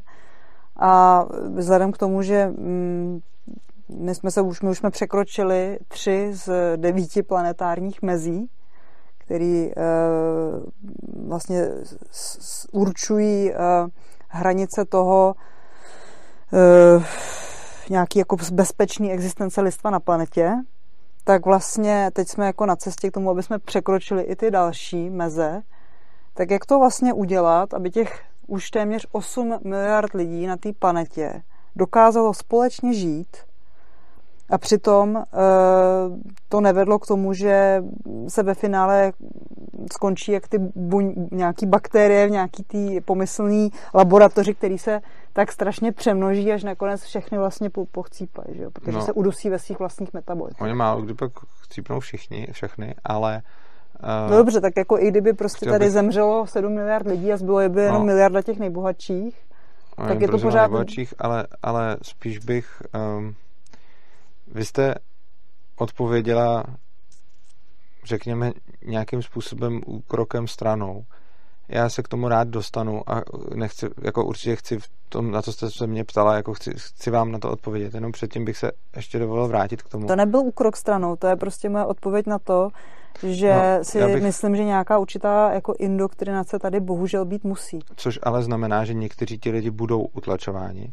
Budou, a, no. A vy jste, přežít jako na planetě, Vy jste vlastně malá. přišla původně s tím, že jste vlastně odpůrkyní toho utlačování, ale teď z toho, co říkáte, mi spíš vyplývá, že jste odpůrkyní takového utlačování, který vám jako nevyhovuje, ale nejste odpůrkyní utlačování jiných lidí tím směrem, který vy považujete za správný. Tak ono právě to já, utlačování já myslím, je taky subjektivní. Se, já myslím, že v tomhle se výrazně, no ne, eh, jde o to, utlačování může být subjektivní, ale jde o to, že vy to nehodnotíte podle toho, co se děje, ale podle toho, za jakým cílem se to děje.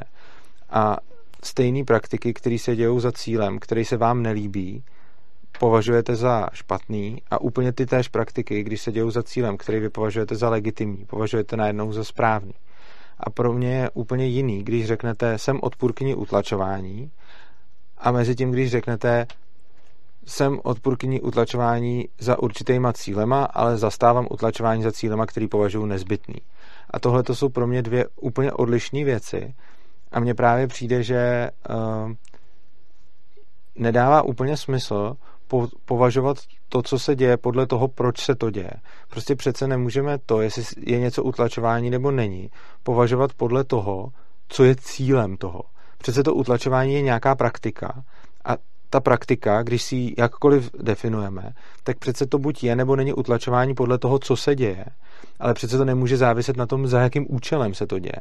Takže pokud jednou je indoktrinace utlačování, tak potom by měla být utlačování každá indoktrinace. A pokud indoktrinace není utlačování, tak by neměla být nikdy.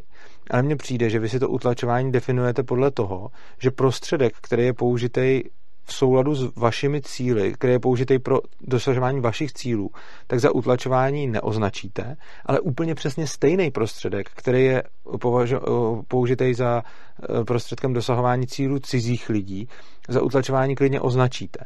A tohleto mi přijde um, takový svým způsobem jako postfaktický, že vlastně si že vlastně si nějakým způsobem jenom pomůžete emočním zabarvením toho činu samotného, že ho jednou nazvete utlačování a jednou nejenom v závislosti na tom, jestli se děje podle toho... Já tomu rozumím. No. no, jako já tam rozhodně taky vidím ten rozpor, ale tady jde prostě o to, že opět, tak jako vy jste říkal, že je subjektivní utrpení, nebo vykořišťování, Ne, důstojnost. nebo důstojnost, jo. Ne, ne, já se ptám, jestli se mnou souhlasíte nebo ne, vy jste mi na to neřekla, jak by bylo objektivní, abych jako klidně... Eh, No ne, je to jako subjektivní, Jo, dobře, ale stejně tak ok. je subjektivní i, eh, i to utlačování. Jo? Je něco jiného, jestli nějakého člověka utlačuju v tom smyslu, že mu třeba eh, nedám dost peněz na to, aby se najet, a je něco jiného, jestli toho člověka utlačuju tím, že mu třeba řeknu, že nesmí třeba eh, ročně nalítat letadlem víc než eh, třeba tisíc mil. Jo? Tak prostě to jsou jako dvě dost jiné roviny utlačování. Je něco jiného, když prostě uh, utlačuju člověka v tom smyslu, že ten člověk stěží může přežít, jo, a nebo třeba nemá právo rozhodovat o svém těle například, jako třeba spousta žen po celém světě ještě pořád. A něco jiného je, když prostě uh, budu utlačovat uh, stranu svobodných tím, že jim třeba řeknu, že nesmí s autem do centra, protože tam prostě chci dýchat. Uh, mně teď není úplně jasný um, ta hranice, kterou jako vydáváte příklady, ale z toho potom já si nejsem Někdo schopný... považuje za utlačování to, že mu je ubráno na luxusu. Někdo Takže- považuje za utlačování to, že, sotva, že, že prostě kvůli tomu utlačování není schopen přežít. A to No. jsou dvě jako roviny. A já budu bojovat za ty lidi, kteří potřebují přežít, nebo chtějí přežít. A rozhodně nebudu kopat za ty zájmy těch, kteří považují za utlačování to, že ne, mají nějakým způsobem omezený přístup k luxusu. Co je podle vás luxus? Luxus je dělat si, co chci, eh, bez ohledu na, na důsledky.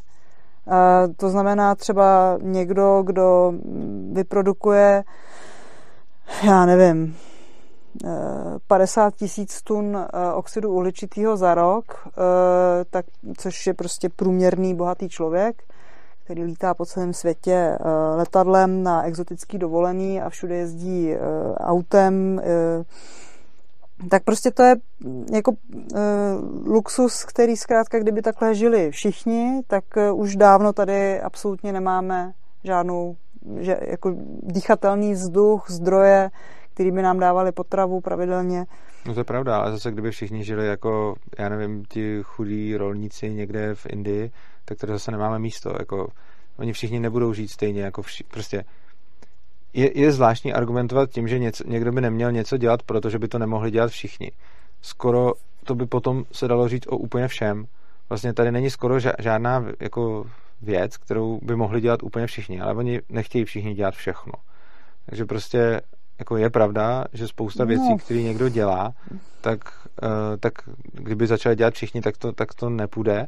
Ale ona je spousta věcí, které prostě, jako to je jako kdyby jsme řekli, že nějaký kmen v Africe, který si tam loví prostě jako antilopy v buši, takže kdyby tohle chtěli dělat všichni, tak to nejde. No, no nejde, protože jich tam nebude dost. No, nejde, no. No ale tak potom jakoby mi, mi přijde zvláštní míra toho, že něco jako Přijde mi zvláštní měřítko. Já, já teď vůbec nenapadám to, že eh, teď vůbec nenapadám to, že některý lidi produkují víc CO2 než nějaký jiný lidi, ale přijde mi zvláštní měřítko to, proč zrovna CO2 by mělo být to, co bych měl dělat jenom tak, jak to můžou dělat všichni, ale oproti tomu, já nevím, takovýhle studio taky nemůžou mít všichni a já ho mám.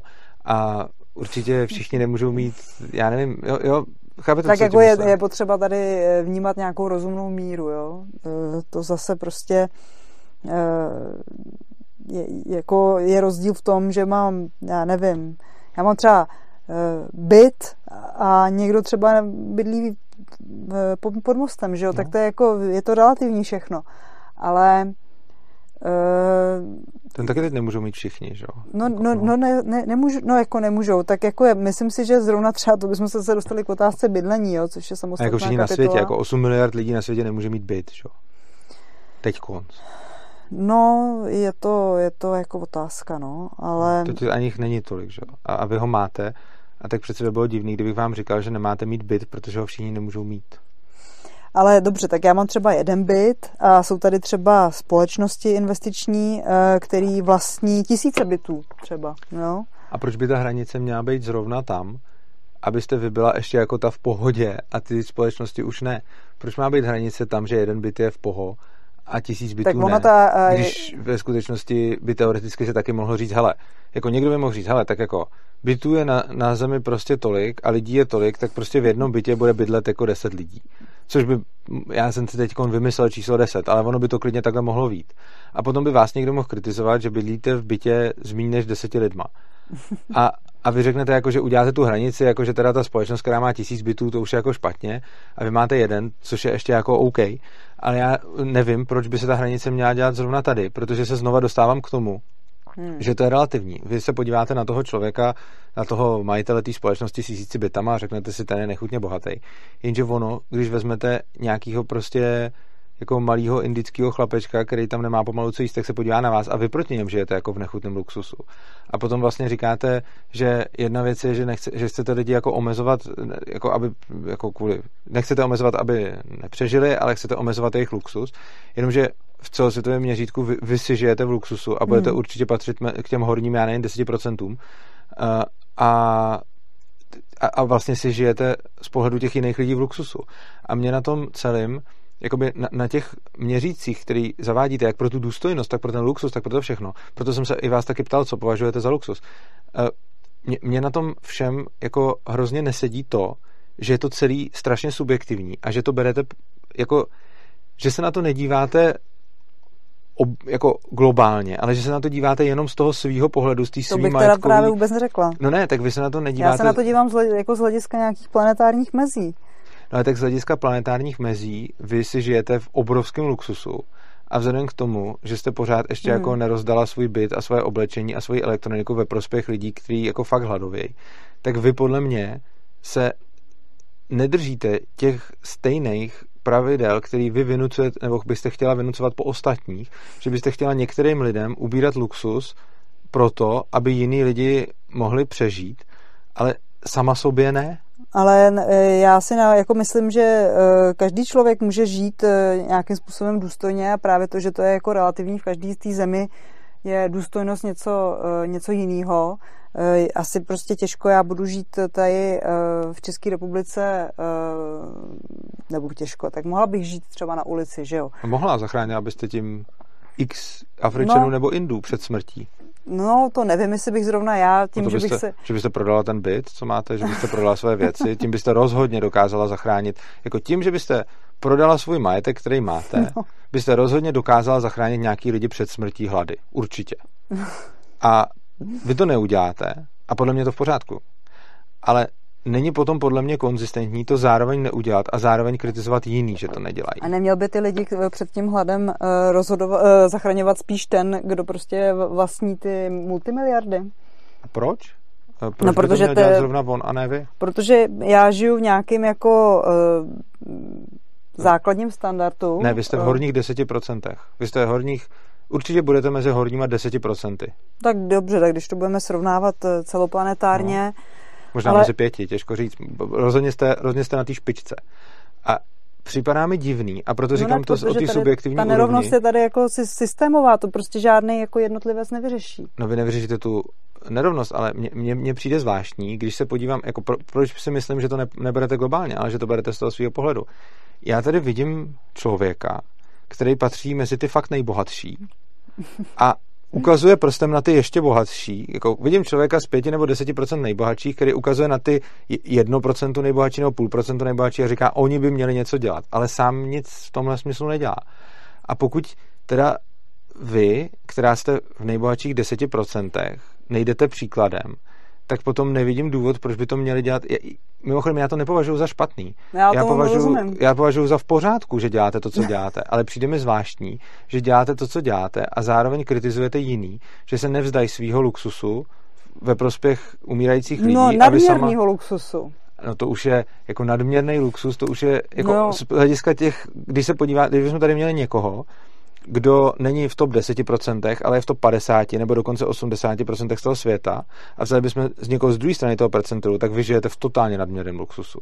Jakože teplá voda, prostě elektřina, připojení k internetu, telefon mobilní, to, to bude pro ně nadměrný luxus, jo? No, tak jako nadměrný luxus to asi e, bude jako z pohledu, z pohledu těle těch lidí, ale mně prostě pořád připadá, že e, není, není jako obhajitelný to, že tady e, pár lidí pár stovek lidí, úplně těch nejbohatších, eh, vlastní, eh, teď nevím přesně, teď bych jako házela čísla jako od boku, ale eh, víc bohatství než prostě celá, jako celý zbytek populace. No ale to, toho uh, no to není, no ne, takhle, sto, ne, ne, ne, ne, to není takhle. Je to tuším, že myslím, že horních asi 10% vlastní asi 90%, ale mezi těma horníma 10% a vy jste taky. A když jako vy... No ne, ale tak pak je tam nějaký jedno je, procento. Je, je tam to jedno procento, který vlastní... vlastní třeba, já nevím, 20 nebo 30 nebo 50%, a... to je pravda. Ale proč? Proč je v pořádku, jakože vy kritizujete, že jedno, řekněme, že 1% nejbohatších, kdyby vlastně řekněme 50% eh, všeho třeba. Hmm. Já si nemyslím, že to je takhle úplně, a víc to určitě nebude. Tak řekněme, že vy říkáte, že je špatně, že 1% vlastní 50%. OK. O co tenhle ten argument opřete? O co by nešel opřít argument, že 10% vlastní 90%? 10% nejbohatších vlastní třeba 90% majetku a 1% nejbohatších třeba 50%. Ale... Ty čísla si teď tahám trošku z ruky, takže kdyby mě někdo opravil, tak OK. Ale podle mě neexistuje žádný argument, který by šel použít na ty lidi, co říkáte vy, a zároveň by nešel použít na vás. No a já si myslím, že se tady jako pohybujeme trošičku jako od extrému k extrému, jo. Prostě používáme tady ty nejchudší obyvatele prostě pro eh, jako důvod, proč bych eh, já měla vlastně tady v rámci, já žiju v nějakém kontextu, jako žiju tady v této společnosti, kde zkrátka nějaký základní standard je prostě takový, jak je.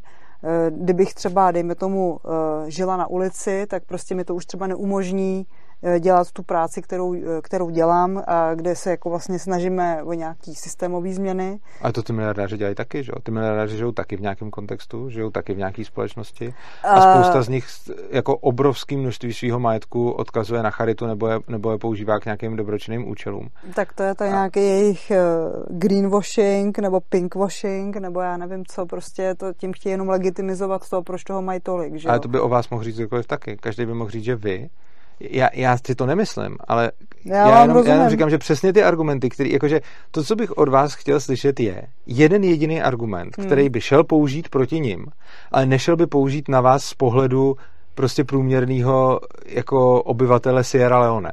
Jakože, no, co, co by on nemohl říct vám, co vy můžete říct těm jako těm miliardářům. To je podle mě úplně přesně stejný případ. Jako mně to přijde prostě úplně jako nemorální, aby nějaký člověk vlastnil e, tak obrovský e, jako podíl světového bohatství, když tady máme jednu jedinou planetu. My tady máme prostě jeden jediný kus skály v celém nekonečném vesmíru. Já nevím, jestli je nekonečný, ale prostě ve vesmíru je tady jeden jediný kus šutru, na kterém žije 8 miliard lidí. A nic jiného nemáme. Já chápu, že Elon Musk se snaží obydlet Mars, ale prostě jako to je dost sci-fi, jo. A, ale prostě není podle mě možný, aby, jako my se blížíme už do situace, kdy tu planetu celou bude moct vlastnit několik jedinců. A teď vy mezi ně patříte. Ale to není přece pravda. To, že já patřím jako, to, že mám někde nějakých, nějak, nějaký prostě třípokojový byt, kde žiju eh, s dvěma dětma a s manželem. No to je víc, než si dokáže dovolit 9 z 10 lidí na planetě, nebo možná 19 z 20. No tak prostě eh, je to zkrátka, si myslím, pořád nějaký jako únosný eh, standard minimální, který prostě absolutně jako nejde používat proti mně, když mě, ve srovnání s někým, kdo... No, by proti nám šel použít. Úplně stejně, jako to, to, o čem mluvím je, že vy máte nějaký pocit, který jste získala tím, v jakém prostředí vyrůstáte. A váš pocit je, že to, co děláte vy, je v pohodě, ale to, co dělají ty o moc jako bohatší, všechno, už je moc... Ne, dobře, tak to, co, to, kolik bohatství máte vy, vám přijde v pohodě, že to je jako normální a prostě se tak cítíte, protože jste na to tak navyklá. Jenže pro ty milionáře zase je úplně stejně v pohodě to, co mají oni a oni jsou na to taky tak navyklí. A prostě úplně stejně, jako vy můžete ukázat toho milionáře a říct, a prostě tahle zlatá fontána a prostě e, soukromý tryskáč, ale ty jako na, na, na ty, tak úplně stejně tak na vás může někdo ukázat a říct, ha, teplá vana každý den. Jo, a prostě to, o čem mluvím, je se podívat na to z jiného pohledu než toho svýho. Protože mně strašně moc jako přijde, že spousta socialistů má jako dobrý srdce, ale dívají se na to jenom z toho svého pohledu a nejsou vůbec schopní opustit ten svůj pohled a podívat se na to z pohledu jak toho mnohem chudšího, tak toho mnohem bohatšího. A potom byste se mohla podívat na to z pohledu toho miliardáře a říct si úplně stejně to, co říkáte vy. Jako Jo, jasně, mám soukromý letadlo, mám soukromý tryskáč, ale tahle ten toho má ještě víc. A přece já žiju v nějakých standardech, v tomhle jsem jako tak vyrost a tak jsou to ty standardy, ve kterých prostě žiju, by řekl on. A úplně stejně tak ten int by mohl říct, Ježíš Maria, oni to mají prostě... No, ale to jsou nějaký, jako, sorry, to jsou ale prostě nějaký standardy, kterými je prostě umožňují fungovat na nějaký určitý jako intelektuální uh, úrovni. A to je mu taky. A No, ale dobře, a teď je otázka, eh, kdo z nás třeba víc škodí životnímu prostředí. Jestli já nebo on. No, ten miliardář, no ten miliardář já, celý, já každý den jakoby trávím tím, že tady usiluju o nějaký uh, systémové změny, který by uh, vedly k tomu, že na této planetě přežijeme ještě třeba několik stovek let.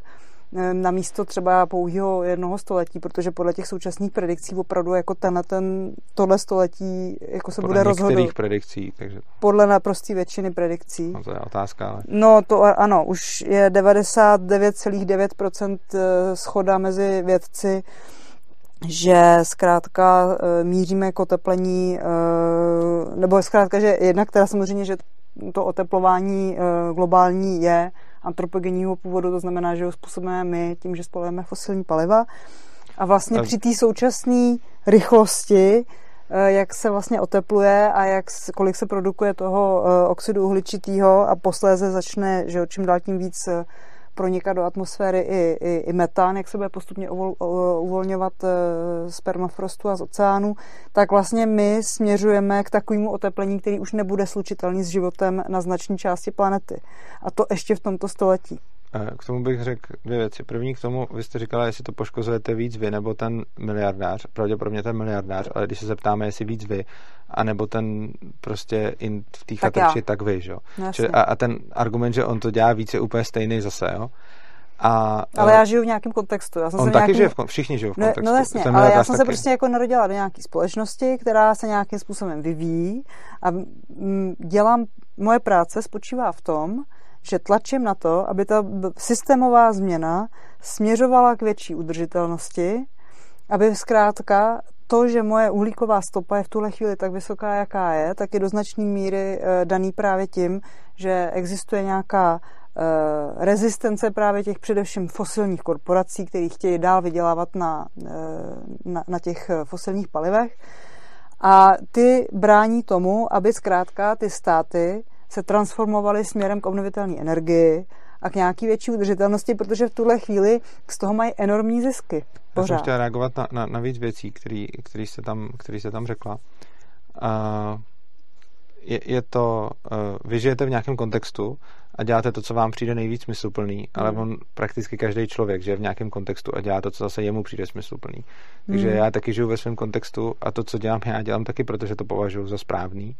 Mm. A ten prostě Afričan chudej taky dělá to, co považuje za správný, asi živí svoji rodinu a ten miliardář taky dělá asi to, co považuje za správný, ať už je to, co je to. A jde o to, že ono to, co my považujeme za správný nebo důležitý, se samozřejmě liší, hmm.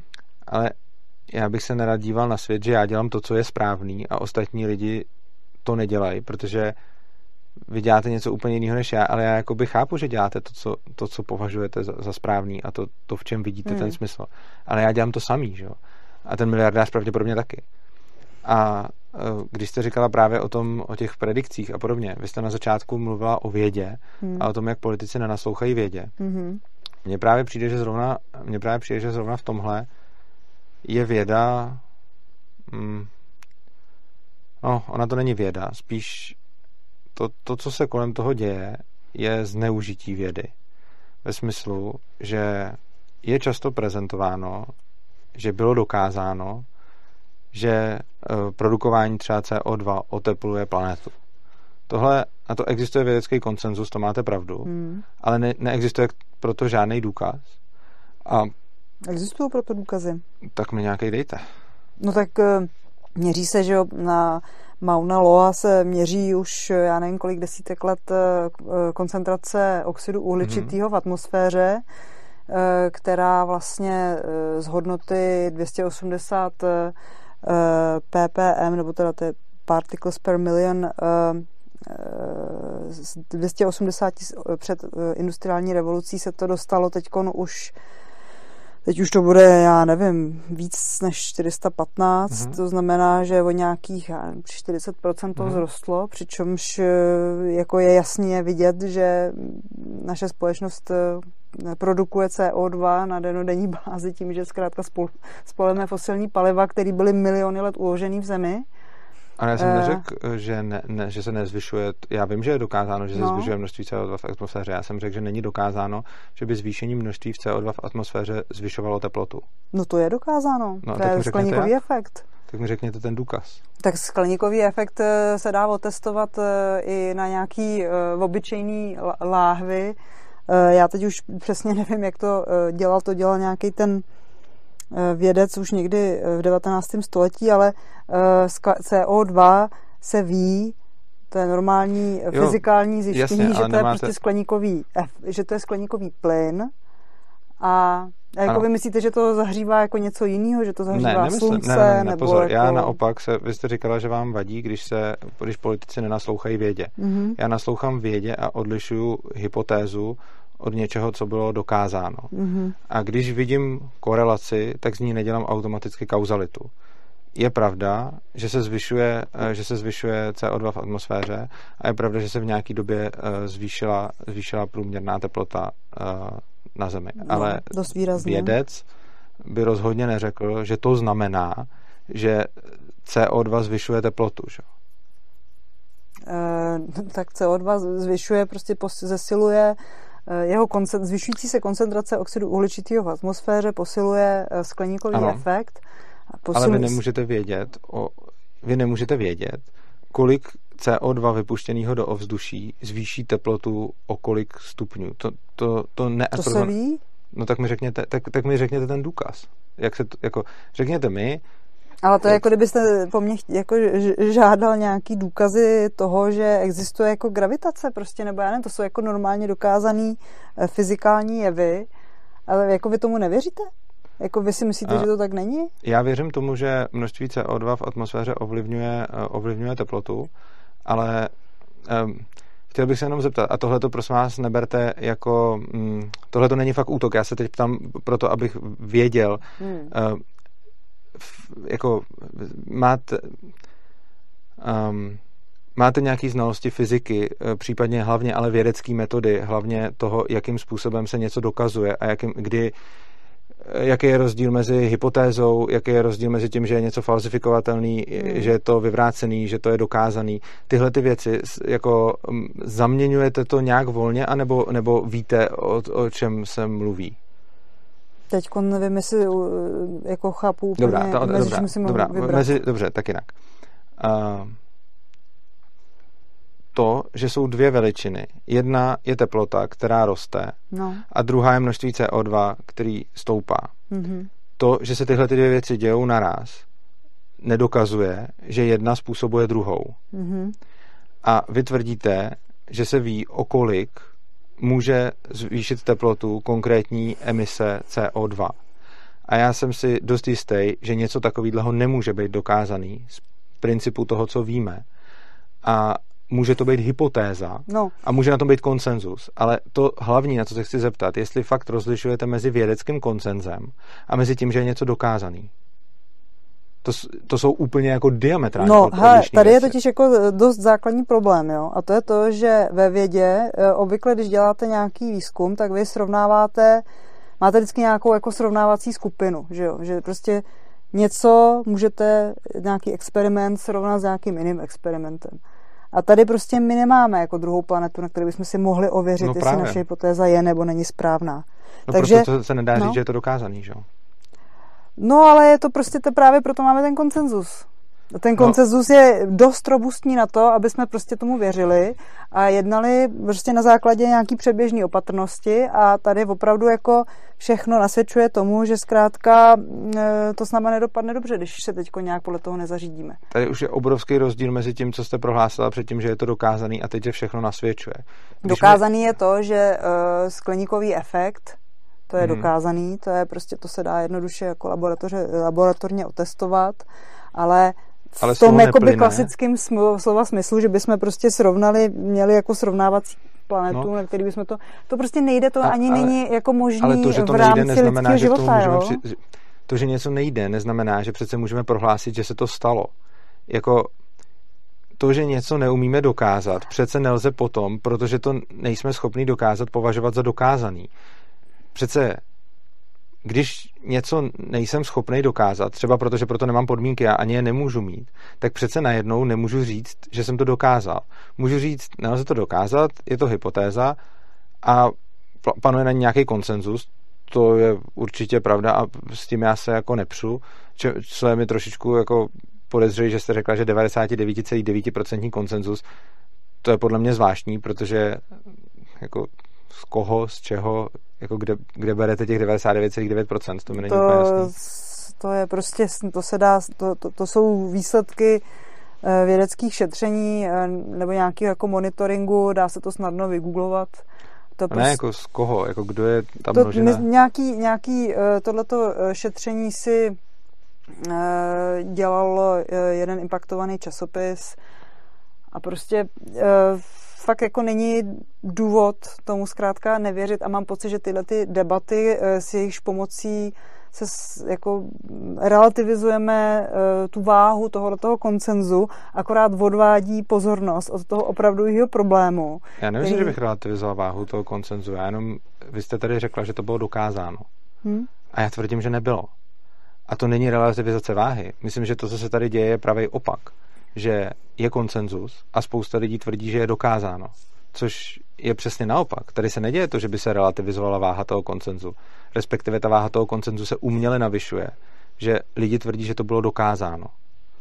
A No dobře, tak to budeme spochybňovat, neuděláme nic a prostě se tady uškvaříme. To je další možnost. No a nebo taky ne. No tak nebo taky ne, no tak jako může se stát cokoliv. Nějaká jako No ne, jde o to, že ona to vůbec nemusí být pravda. A, a tady, tady, vůbec ne, tady přece vůbec nejde o to, čemu já věřím nebo nevěřím. Já věřím tomu, že to tak spíš bude. Na druhou stranu si myslím, jako spíš, jako spíš věřím tomu, že nějaký, jako, že spíš věřím tomu, že čím víc CO2 bude v atmosféře, tím větší tady bude teplo, to sice jo, ale to okolik a co ještě za další vlivy do toho vstupuje, to už nejsem schopný vůbec jako tvrdit. A to, že hmm. jako věřím tomu, že nějaký vliv to mít bude, ale tvrdím, že nelze rozhodnout, jaký vliv to mít bude, protože na teplotu celkové atmosféry existuje ještě spousta dalších vlivů. A vzhledem k tomu, že tu teplotu sledujeme docela krátkou dobu, jako třeba 100 let, možná o něco víc, tak za tu krátkou dobu, vzhledem k tomu, jak dlouhý jsou cykly jako prostě v životě planety, hmm. tak nejsme schopní říct, že takhle to je můžeme říct, že takhle to pravděpodobně je, můžeme říct, že takto se domníváme, že to je, ale je podle mě... nejvyšší pravděpodobnosti. No, jak byste tu pravděpodobnost počítala? Ale jako když se prostě podíváte na jakýkoliv uh, grafy toho, jak se vyvíjí tato civilizace a jako jakýkoliv jako měřený hodnoty, uh, ať už je to týká jako míra deforestace, míra konzumace uh, masa, míra vypouštěného CO2, Eh, míra růstu HDP, míra růstu populace, všechno to má takovýhle hokejkový tvar. Všechno to jde takhle nahoru. A co z toho plyne? No plyne z toho, že zkrátka tato civilizace už jako nabubřela nebo nabujela do, do, do takových rozměrů a ta její vlastně jako produkce těch eh, vedlejších eh, produktů, jako je třeba právě CO2, tak zkrátka eh, prostě se přehříváme. Ekonomika se přehřívá, teď se teda jako trochu ochladila právě kvůli eh, koronaviru, což taky eh, dost souvisí právě s tou expanzí té lidské civilizace do té přírody, že, jo? že prostě ubírá furt víc a víc místa těm přirozeným biotopům. A zkrátka škoda, že tady nemám svoji prezentaci, co ukazuju studentům. Eh, to jsem zapomněla říct v představení, že já teda taky vlastně učím na uh, univerzitě, byť teda jenom externě. A je opravdu jako všechny ukazatele jdou takhle. A když si jakoby vezmeme, jak je krátká existence lidstva na této planetě, jo, to je, nebo lidstvo je tady relativně dlouho, jako dobře, tak je tady prostě nějakých třeba půl milionu let, homo sapiens, dejme tomu nějakých třeba 200 tisíc let, a mm, tato vlastně nějaký rozvoj větší přišel teprve před deseti tisíci lety, když skončila doba ledová. Máme, nastala doba holocénu, to je 10 tisíc let, co to jako je, že jo, v planetární hmm. historii, která je tady, planeta je tady 4,5 miliardy let. A vlastně až teprve úplně na konci toho holocénu, těch 10 tisíc let, až těch posledních 100 let vám takhle ta fajfka jde nahoru, co se týká populace, HDP, konzumace, vypouštění CO2 a toho Aha, všeho. A úplně na konci těch posledních 30 let, kdy právě nastala ta neoliberalizace, to znamená to uvolňování trhu, úplně jako nez, ne, nezměrný trh, financializace všeho, e, ro, totální prostě rozvoj e, konzumu, tak vám to takhle přímě jde nahoru. Promiňte, ale zase, jako když se na to podívám jakýmkoliv jako pohledem, jako mluvíte o grafech, ale v podstatě mi přijde, že z nich mají plynout nějaké emoce, ale nejsou jako ničím podložený. Jasně, no ty že emoce HDP... jsou ale docela důležitý, ono, když si člověk představí, ale, že tady ale, už moc dlouho třeba nemusíme emoce být. jsou hezká věc, ale není dobrý jako je míchat s grafama. Grafy jsou matematika. No, je celkem jasný. A něco ukazují, ale. Ano, ukazují. A ukazují to, že když uděláme graf HDP, tak logicky to musí souviset s lidma. Takže říct, že je tady planeta jako jak dlouho a HDP se zvyšuje až takhle na konci, no tak samozřejmě, jak by se taky mohlo jako zvyšovat dřív, jako že by tady provodci vytvářeli HDP, to asi těžko, že jo. Takže prostě jako kdy, když no ne, ale ty, ono, když, dobře, a potom tak u toho další, HDP a potom, se jedná no, pozor, ono, no, no, já rozeberu ty další grafy, který jste, který jste říkala. Uh, další graf, o kterém jste mluvili, je teplota. Hmm. Jako teplota přece mi nechcete tvrdit, že od počátku existence Země je teplota takhle a teď ne, jde nahoru. Není, teplota skáče a mimochodem byly tady mnohem větší výkyvy teplot, bylo tady už mnohem víc horko a bylo tady už mnohem víc no, zima, jasně, ale v té než době, je teď. Jenomže v té době změny klimatu uh, byly mnohem, uh, trvalo to mnohem díl, než k tím došlo. To bylo v řádu tisíců let. No. To znamená, že ta uh, biosféra byla schopná se přizpůsobit to těm samý změnám. ohledně CO2, říkala jste, že CO2 vypadá tak, že tady bylo nějak a pak jde nahoru. Tohle to přece není pravda, teď přece CO2 tady jako prokazatelně byly v minulosti uh, vyšší koncentrace, mnohem vyšší. No než ale lidi tady nebyli. No nebyli, ale vy jste přece říkala, vy jste přece mluvila o tom, že máme nějakou dlouhou životnost planety hmm. a že lidi teda tady dělají těch posledních 10 tisíc let a všechny ty grafy jdou nahoru až tady na tom konci. Jenomže ono to takhle není, že jo? protože když se podíváte na celkovou, jako celkový stáří té planety, tak všechny ty grafy, které tady jdou nahoře, tak ve skutečnosti takhle prostě tam poskakovaly. S výjimkou HDP, který samozřejmě jako no, tak nemá jasně, smysl Protože měřit. nebyli lidi, že jo? Právě, tak je otázka. My se jakoby teď dejme tomu, eh, blížíme, eh, co se týká teploty, do nějakých jako hodnot, eh, které tady nebyly víc než 10 milionů let ale předtím v té době tady jako žili dinosauři, že jo? nebo tak ty tady byly před 66 miliony let. Jo? A byly doby, kdy existovala dokonce e, les na Antarktidě, e, na polech, že jo? E, byly doby, kdy Sahara nebyla Saharou, kdy tam prostě byla vegetace, jako tady byly různé doby, no. jo? ale v rámci jakoby těch planetárních cyklů se ta biosféra měla čas přizpůsobit, protože to trvalo tisíce let, než se to změnilo a tam prostě mohla se vlastně e, nějakou, nějakou přirozenou evolucí ten ekosystém přizpůsobit tomu. A my jsme teď tady v situaci, kdy dejme tomu, že třeba v České republice už za 100 let může být poušť. Jo? Ale to, to, a...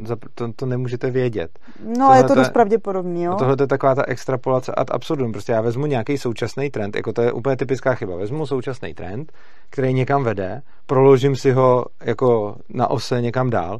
To je prostě jako včera jsem vydělal 10 tisíc, dneska jsem vydělal 20 tisíc, no tak za rok vydělám kolik. Jako, takhle to přece nejde brát. To, že teď je momentálně nějaký trend, přece neznamená, že ten trend bude pokračovat dalších 100 No tak pokud nic neuděláme, ano. tak, eh, tak ano. A proč na základě čeho to tvrdíte? Teď vy vůbec ani nevíte, čím je ten trend způsobený. Vy ani nedokážete Vím, čím, čím je způsobený nárůst teploty za posledních 100 let. A z jaký, z jak, jako, vezmete nárůst teploty za posledních 100 let. Zesilujícím a... skleníkovým efektem. A jak můžete vědět, že je to zrovna a jen a pouze tímhle? Tak není to jenom eh, tím, je to samozřejmě taky deforestací, protože tím, že neustále odlesňujeme, tak vlastně tím klesá přirozená schopnost tak úplně vegetace zachytávat CO2, jinak. který Jak můžete vědět, kolik z toho způsobil člověk a kolik z toho nespůsobil člověk?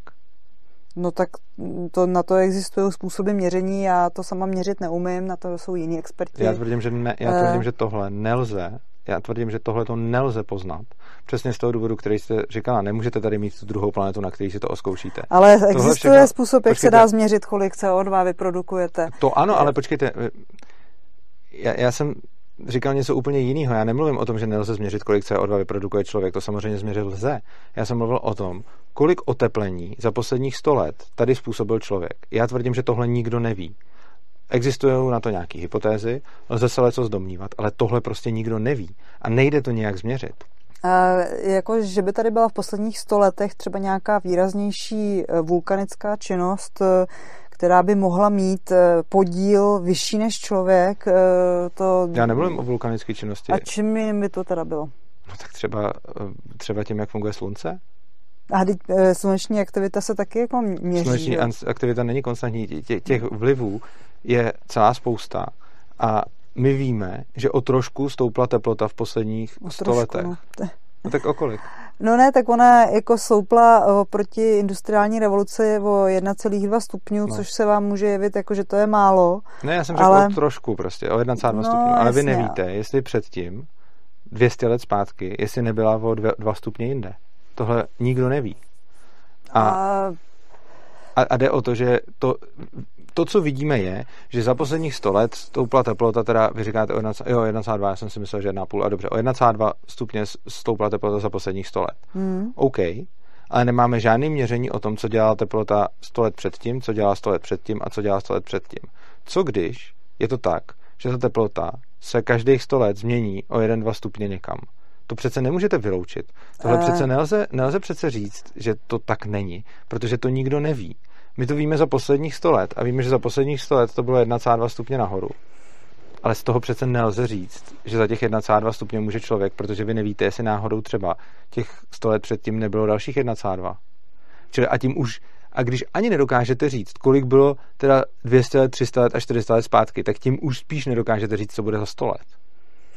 Tak jako existují nějaký uh, historický uh, měření toho, jaká jsou tady prostě historický záznamy uh, teplot z minulosti jak se ta teplota měnila. Já neříkám, že tady jsou záznamy z doby před tisícem let, eh, ale eh, spousta těch věcí se právě eh, zjišťuje i, i, i na základě toho, že se měří, jaká byla koncentrace toho oxidu uhličitého v minulosti, to se jakoby dá zjišťovat, ale zkrátka tady jsou především jako dost, bych řekla, těžko napadnutelný důkazy, především právě z toho období toho antropocénu.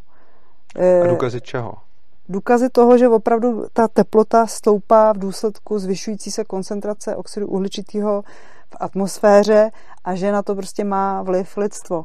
Jo, Já jsem neřekl, že na to lidstvo nemá vliv. No. Jenom podle mě neexistuje způsob, jak zjistit, jak velký vliv. Nějaký vliv na to bude mít lidstvo, ale nějaký vliv na to taky budou mít prostě verliby. Prostě všechno na to bude mít nějaký vliv. Otázka je, že podle mě, jako vy, řek, vy říkáte, že existují důkazy, že na to má vliv lidstvo, s tím bych i souhlasil, ale podle mě neexistují důkazy, které by vám řekli, jak moc na to má vliv lidstvo. A neexistují důkazy, které by vám řekli, jestli bez lidstva, a podle mě fakt ne, a, a jestli jo, tak mi je dejte. Jestli by bez lidstva. A vy se snažíte jako uvěřit tomu, že jako my to neovlivňujeme že tím pádem ne. můžeme dál žít jakoby tak, jak žijeme do Ne, já se snažím zaujímat vědecký přístup, ten, který jste na začátku kritizovala, že politici nemají, ale vy od něj Ale tak jako, jako sorry, já nevím, mě by zajímalo jako třeba, eh, jak bych měla věřit vašemu vědeckému přístupu a nevěřit prostě vědeckému přístupu eh, předních klimatologů tohohle toho jako světa. Eh, jo, já prostě v tomhle Ty klimatologové by neřekli, že to je dokázaný. Ty klimatologové by řekli, že to je konsenzus a že to je jejich názor a že to třeba plyne z jejich modelu, ale rozhodně by netvrdili jako vy, že to je dokázaný. Pokud Ale jsou to, to teda jsem, skutečně vědci. Eh, to už, eh, to už jsme se tady asi shodli, jako že, že to slovo eh, dokázaný jsem prostě použila pro ten skleníkový A já jsem reagoval efekt. na to, že vy jste teď znova říkala, že je dokázaný. Vy jste říkala, že existují důkazy. Teď znova, i potom, co už jsme si to potvrdili. Tak se řekla, že existují, existují důkazy. data. Existují data? No jako data pro to, jak se měnila v historii eh, teplota globální, jak se měnila koncentrace No to víme za posledních CO2. 100 let, ne? Globální teplotu, tak jak ji měříme teď, na těch Dobře, spousta globální- místech zemi, víme teda za posledních 100 let, ale my neznáme globální teplotu, za, jako možná ještě 100 pade, ale rozhodně neznáme globální teplotu 200-300 let zpátky. Tu, tu určitě To- neznáme. To asi, to asi ne, ale existují prostě nějaký odhady vědecký. Existují a já vůbec nemám nic pro to, kdybyste říkala, odhadujeme, že tady za 100 let bude poušť. Odhadujeme, že tady před 300 lety bylo tohle. No, to Existuje odhad, já, že já jsem něco... říkala, že tomu jako eh, nasvědčuje, vše, eh, jako ta, nebo respektive podle těch predikcí to tak jako Ano, by vypadá. ale taky jste říkala, že to víte, a taky jste říkala, že to je dokázaný, a taky jste říkala, že na to máme důkazy. Čili já, já vím, že vám to Dobře. může Možná, že jako- používám jako občas eh, silný expresivní termíny, protože zkrátka tu povo- situaci považuji opravdu za alarmující. To, že to víme, tě, tak tím myslím to, že zkrátka existuje tady poměrně dost velké množství eh, vědeckých prací, eh, který, který zkrátka ukazují, že to tímto směrem eh, jde a já nemám důvod tomu nevěřit. Jo?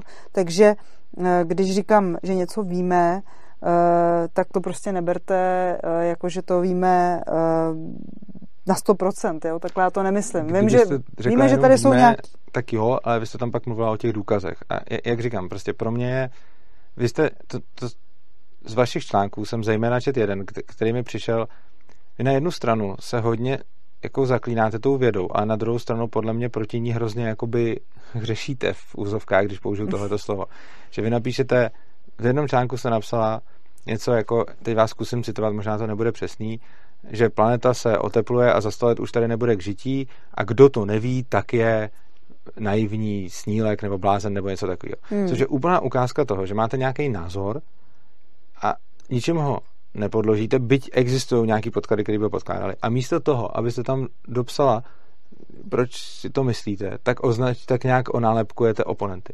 A podle mě tohle strašně moc škodí jako veřejný diskusy, kdy lidi si něco myslí a třeba to mají i nějakým způsobem podložený do nějaký míry. Ale místo toho, aby na férovku řekli, co si myslí, do jaký míry to mají podložený, z čeho to vychází, a potom já bych vám to asi ani jako nerozporoval, kdybyste jenom řekla prostě při, vypadá to podle nějakých predikcí a podle nějakých modelů, že za 100 let tady bude poušť, tak na to bych asi neřekl ani popel, protože věřím, že to tak je. No, eh, jako je, faktem je, je, že já se prostě v tomhle ne, že tady tom- bude poušť, ale věřím, že jsou ty predikce. Takhle. Jo. Já se jakoby v této oblasti eh, pohybuju eh, denodenně, takže prostě občas eh, už to je, je pravda, že když píšu eh, nějaký články, tak můžou být dost jako expresivně laděný, zvláště pokud je to pro můj blog, kde, který využívám eh, i k nějaký třeba jako ventilaci nějakých mých frustrací. Chápu. A, a zkrátka e, taková ta jakoby relativizace všeho a neustálý jakoby e, snahy o to tu situaci trošku, nebo tu realitu tíživou e, jako odlehčit, e, tak prostě já si myslím, že toho je všude kolem dost, e, takže já se snažím trošičku jakoby vyplňovat takový to místo toho absentujícího radikálního hlasu, který jako bije na, na poplach a říká opravdu jako hele, už jde do tuhýho. A jestli něco neuděláme, tak zkrátka naše děti, možná ještě i my ve svém důchodovém věku, eh, zažijeme opravdu krušní chvíle na této planetě.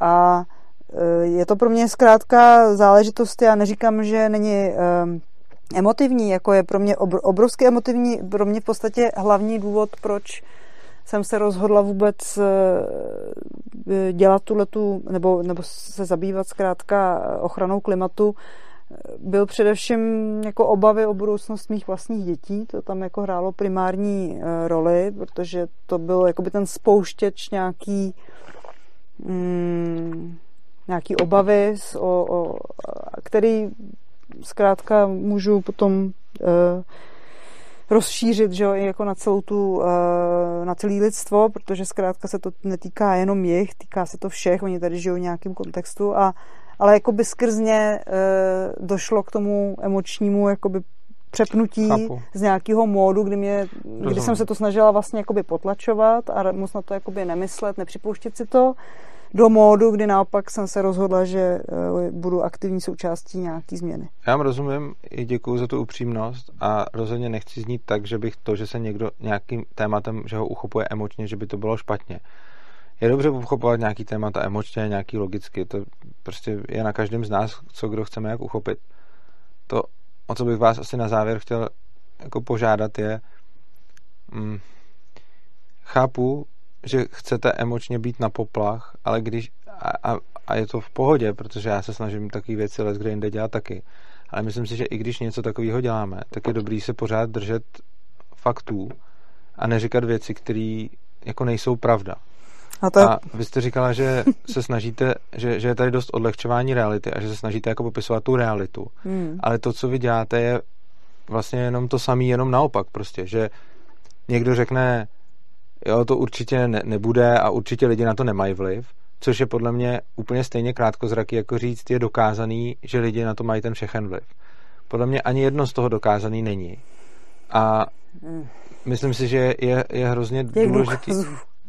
Je opravdu ne, nezměrný množství. A když jste před chvilkou říkala, že jste použila slovo důkaz jako moc silný a když jsme se tady před chvilkou už dvakrát no dobře, tak, na tom. Eh, tak eh, já nevím už, jak to říct. Ne, mě na tom jako... přijde zvláštní, že jsme se podle mě už dvakrát na něčem shodli a já jsem z toho chtěl vyjít. Ale protože zase... tady jde o to, jako když dejme tomu, já nevím, my třeba hrajeme s dětma takovou hru, eh, kde se hledá, který lišky ukradly prostě nějaký slepice a teď se tam prostě, jsou tam různý uh, předměty doliční, uh-huh. jo. A každý ten uh, doliční předmět je nějaký jako důkaz, že to byla ta nebo ta liška postupně prostě nazbíráte všechny ty důkazy mhm. a, a když je máte dohromady, tak určíte tu lišku, která ukradla ty slepice a prostě ten jeden ten důkaz sám o sobě jo, není dostatečným uh, pro usvědčení té lišky, ale když jich takhle nazbíráte postupně několik, tak pak už jich máte dost na to, abyste prostě věděli, která ta liška tý to udělala. A to je prostě Eh, takhle já používám to slovo, jo. Já tady mám prostě jeden střípek reality, druhý střípek reality, takový, takový, prostě takovouhle nějakou uh, korelaci nebo nějakou jako kauzalitu a No tady to, co jste řekla, to dá... jste zrovna přesně tohle jsem chtěl zrovna jste řekla korelaci nebo teda kauzalitu. A myslím si, že jeden z největších problémů dnešní doby je neustálý zaměňování korelace za kauzality to, co vy vidíte a co doopravdy máte, a jak často lidi říkají, že mají tvrdý data, tak to, co mají, je kauzalita. To je to jediné, co může plynout z dat jako takový. Máte data jako takový a to jediné, co z nich vysekáte, je, je, kauza, eh, je korelace. Pardon. Takže vy pracujete s nějakýma korelacema, které tady skutečně do nějaký míry jsou, ale z těch korelací ještě neplyne kauzalita. Jo, prostě to, že něco koreluje, neznamená, že je mezi tím kauzální vztah. A i pokud by to no. znamenalo, tak ani nevíte, kterým směrem je to kauzální stav. Ale vztah. tak dobře, některé věci jsou opravdu jako uh, do očí bíjící, jo. To je prostě, já nevím, to je jako kdybych třeba si řekla, že nějaká holka, dejme tomu, že prostě bude nějaká holka, která bude nešťastná a pak bych zjistila, že ji zneužívá její otec a pak by řekla, no jako e, není tady prostě e, dostatečný dostatek důkazů, protože je nešťastná z toho, že ji zneužívá její otec, protože prostě neznáme všechny další věci, kvůli kterým třeba může být nešťastná. Tak jako prostě některé věci zkrátka jsou podle mě na bíledni. Já bych se strašně moc, zejména ve vědě, vyvarovával věcech, věcem, které jsou na bíledni. Protože tím člověk může na, napáchat strašnou spoustu jako chyb. Jo, ale podívejte a... se, zemský systémy, nebo respektive věda, která se zabývá zemskými systémy, věda, která je stará asi jenom 20 nebo 30 let. Takže tady je spousta věcí neprobádaných, těžko zjištitelných. Ty zemské systémy jsou to jsou obrovský systémy, který nejde pozorovat, nejde to pozorovat jedním okem. Jo? Já to chápu a myslím, no. že tím spíš, tím spíš by člověk měl být mnohem obezřetnější a právě proto, čím méně ví, tím víc škody nadělá vy, vykládání jako korelace za To si myslím, že právě víc škody nadělá tohleto jako neustálý spochybňování toho koncenzu a toho, že tady prostě máme nějaký problém. ten koncenzus, já jenom říkám, já nespochybnuju ten koncenzus, já jsem tady nikdy neřekl, že ten koncenzus není. Já vím, že ten koncenzus je. No. Jediný, co jsem jako zvedal nějaký otazník na těch 99, Promiňte, já si myslím, na začátku jste zmínila vědu. Hmm. tohle není slovíčkaření, hmm. to je hmm. rozdíl mezi vědou a tmářstvím. Prostě, když vidím, když jsem vědec a vidím prostě korelaci, tak vím, že je to korelace. A kauzalitu z toho jako vědec prostě neudělám. A to dělá, to odlišuje vědce od fanatika. Že prostě vědec, když vidí prostě jenom korelaci, tak to neprohlásí za kauzalitu. Prostě to neudělá. A může vy, vyslovit domněnku, že tam je kauzalita. Může vyslovit domněnku, kterým směrem ta kauzalita vede. Ale prostě to je podobné, jako kdybyste třeba zjistila, že lidi, který, já nevím, jim zmizí nádor, takže potom, že, že, že jo, lidi, kteří třeba jedli stejky, tak jim zmizel nádor. A řeknete si, ha, stejky budou léčit nádory. Ale ono to taky může být přesně naopak. Ono to taky může být, že když člověku mizí nádor, tak se mu z nějakého důvodu udělá chuť na steak. Prostě to, že spa, spatříte nějakou... No, vy se tomu smějete, nebo já nevím. Mě, no ne, já už že... jako mě tyhle ty debaty hrozně unavují, protože já se tím uh, zabývám na, na sociálních sítích dnes a denně a, a vlastně už... Uh... Chápu.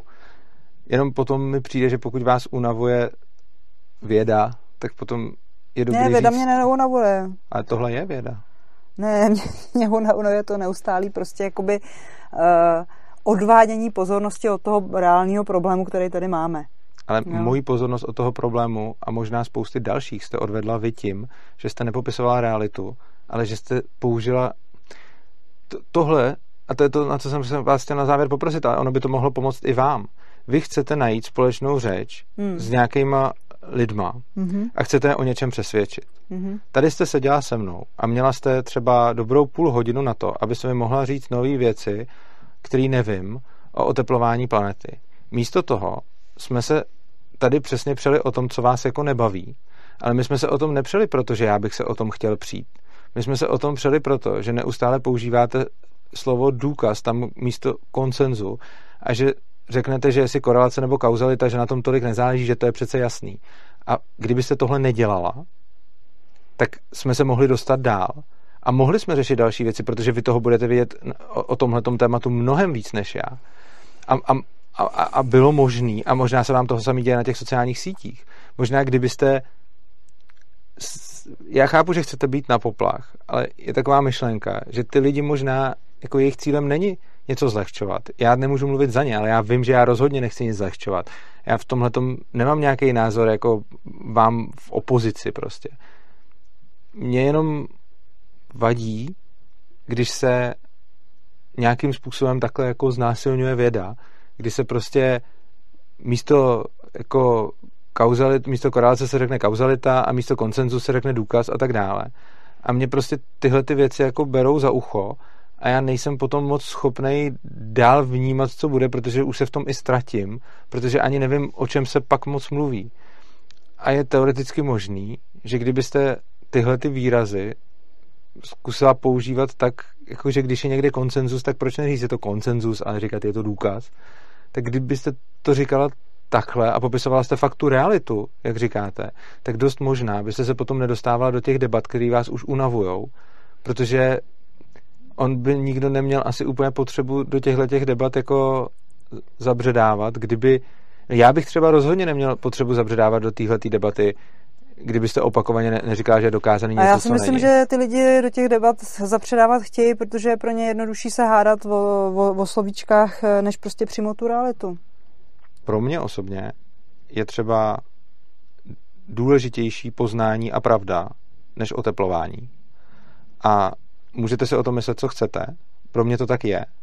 A tím, že jste v podstatě jakoby... Jak můžete říct, co je pravda? Tak se teď Já neříkám, že můžu říct, co je pravda. Já říkám, že je to pro mě důležitý. No. Já říkám, že poznání je pro mě důležitější než klima. Mm-hmm. A můžete si o tomhle to myslet, co chcete. Mm. Ale potom, když máte další lidi takovýhleho typu, s kterými hold na světě jako musíte žít, protože tady jsme, tak potom, když těm lidem budete jako nabourávat to, co je důležitý pro ně, tak se nikam nedostanete, protože oni potom těžko můžou poslouchat to, co je důležitý pro vás, protože vy taky nebudete poslouchat někoho, kdo bude neustále jako u toho zahazovat plasty a, a prostě, jako když si tady zapálím petku a budu jí tady pálit, tak asi těžko budete poslouchat to, co říkám. Tohle to nebyl moc dobrý příklad, ale prostě rozumíte, kam tím mířím. Prostě těžko budete poslouchat moje slova, když budu dělat něco, co vám bytostně vadí. Hmm. A úplně stejně tak lidi, kteří třeba jim fakt záleží na vědě a fakt jim záleží třeba na rozdílu mezi korelací a kauzalitou obecně, nejenom v tomhle tom, tak takový lidi potom těžko budou poslouchat to, co jim chcete říct, když budete, nevím jestli vědomně nebo nevědomně, nebo kvůli tomu, abyste byla alarmistická, tyhle jako pojmy volně zaměňovat. Nevím, jestli vám tak, to dává smysl. Jako, jestli takový lidi jsou, tak jako já nepopírám, že takový lidi můžou být, který prostě... Já takový ale... jsem. No, tak dobře, no, ale zase na druhou stranu eh, si myslíte, že takových lidí je třeba jako hodně, ale je spousta lidí, kteří prostě třeba jako mluví podobným jazykem jako já? Já vím, že jo. Já jsem vám, já vím, že... A dokonce spousta... i vědců.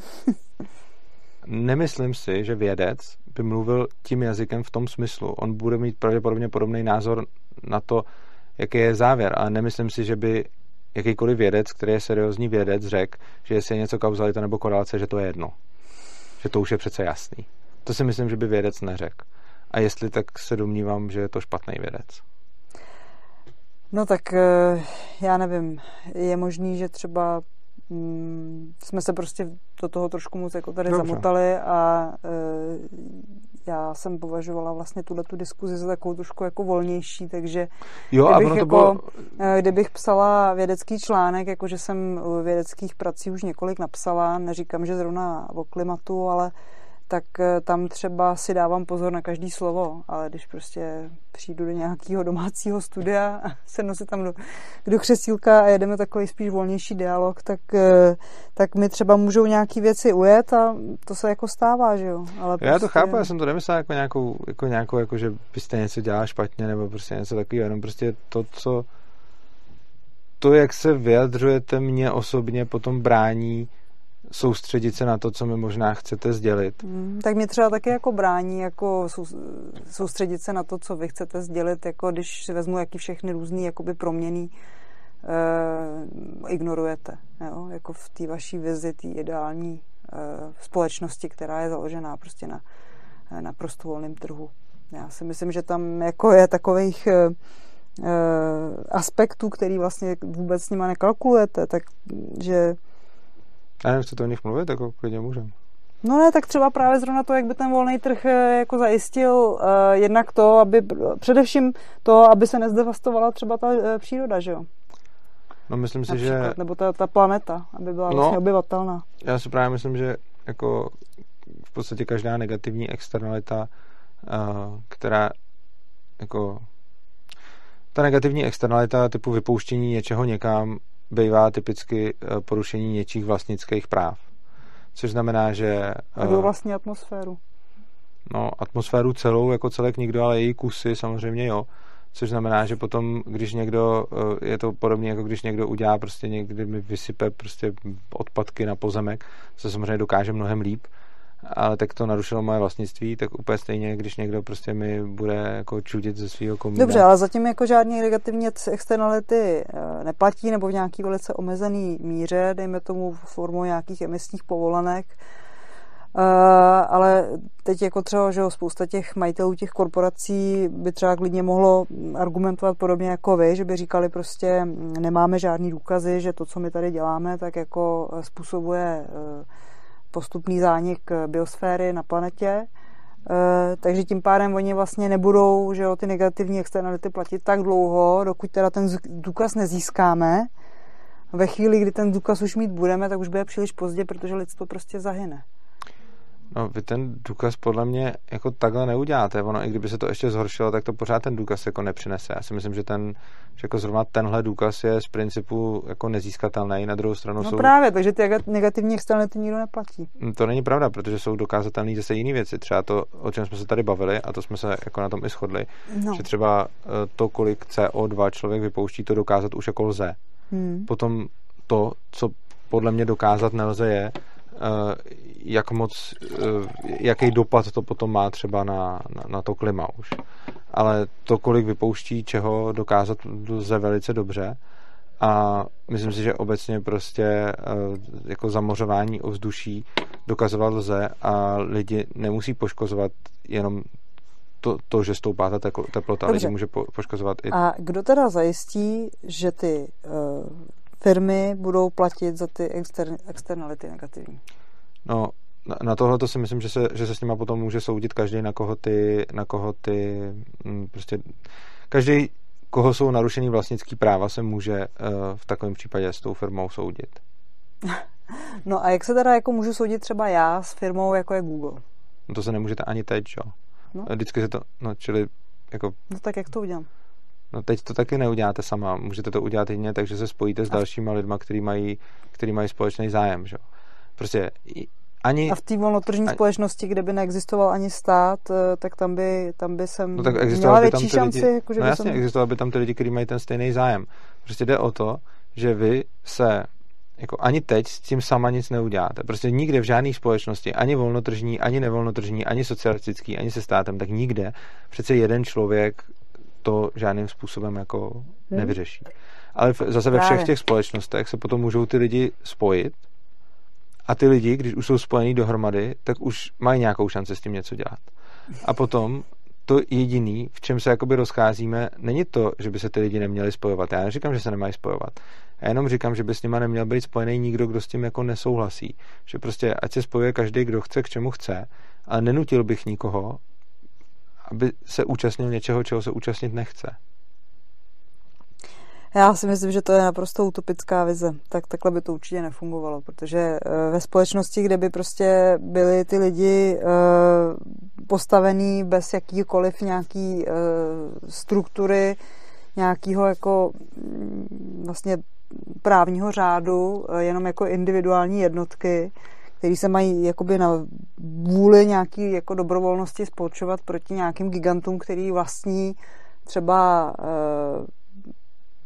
řádově prostě milionti násobný množství kapitálu, tak ty lidi zkrátka nemají šanci obstát proti tom tak obrovský moci. Jo? Znovu, já se nebavím o světě, kde by nebyla žádná hierarchie a kdyby nebyla žádná možnost organizace. Vy mi vlastně a kdo by to ale zajistil, tu hierarchii? Vy mi vlastně argumentujete tím, že jako vy argumentujete proti světu, kde jsou ty lidi absolutně neorganizovaný. Ale já nemluvím o světě, kde jsou ty lidi neorganizovaný. Já souhlasím s organizací lidí. Mně přijde organizace i hierarchie jako naprosto v pořádku. Jediný, o čem mluvím, je, že by měla být dobrovolná. Ale rozhodně já neprezentuju svět, kde jsou lidi neorganizovaní, neprezentuju svět bez hierarchie, neprezentuju svět, kde se nemůžou nějakým způsobem zorganizovat a spojit. To vůbec ne. Jenom jediný, jediný rozdíl oproti tomu, co prezentujete vy, je ten, že já si myslím, že by k tomu neměl být nikdo nucen v momentě, kdy nechce. Ale to, aby se ty lidi zorganizovali, spojili, prostě hierarchizovali k tomu všemu, jako já proti tomu nic nemám, já si naopak myslím, že to je žádoucí a myslím si, že je to v mnoha případech dokonce nutný. Čili já, já neprezentuju svět, kde není nikdo spojený, já jenom prezentuju svět, kde nikdo nikoho nenutí se spojovat.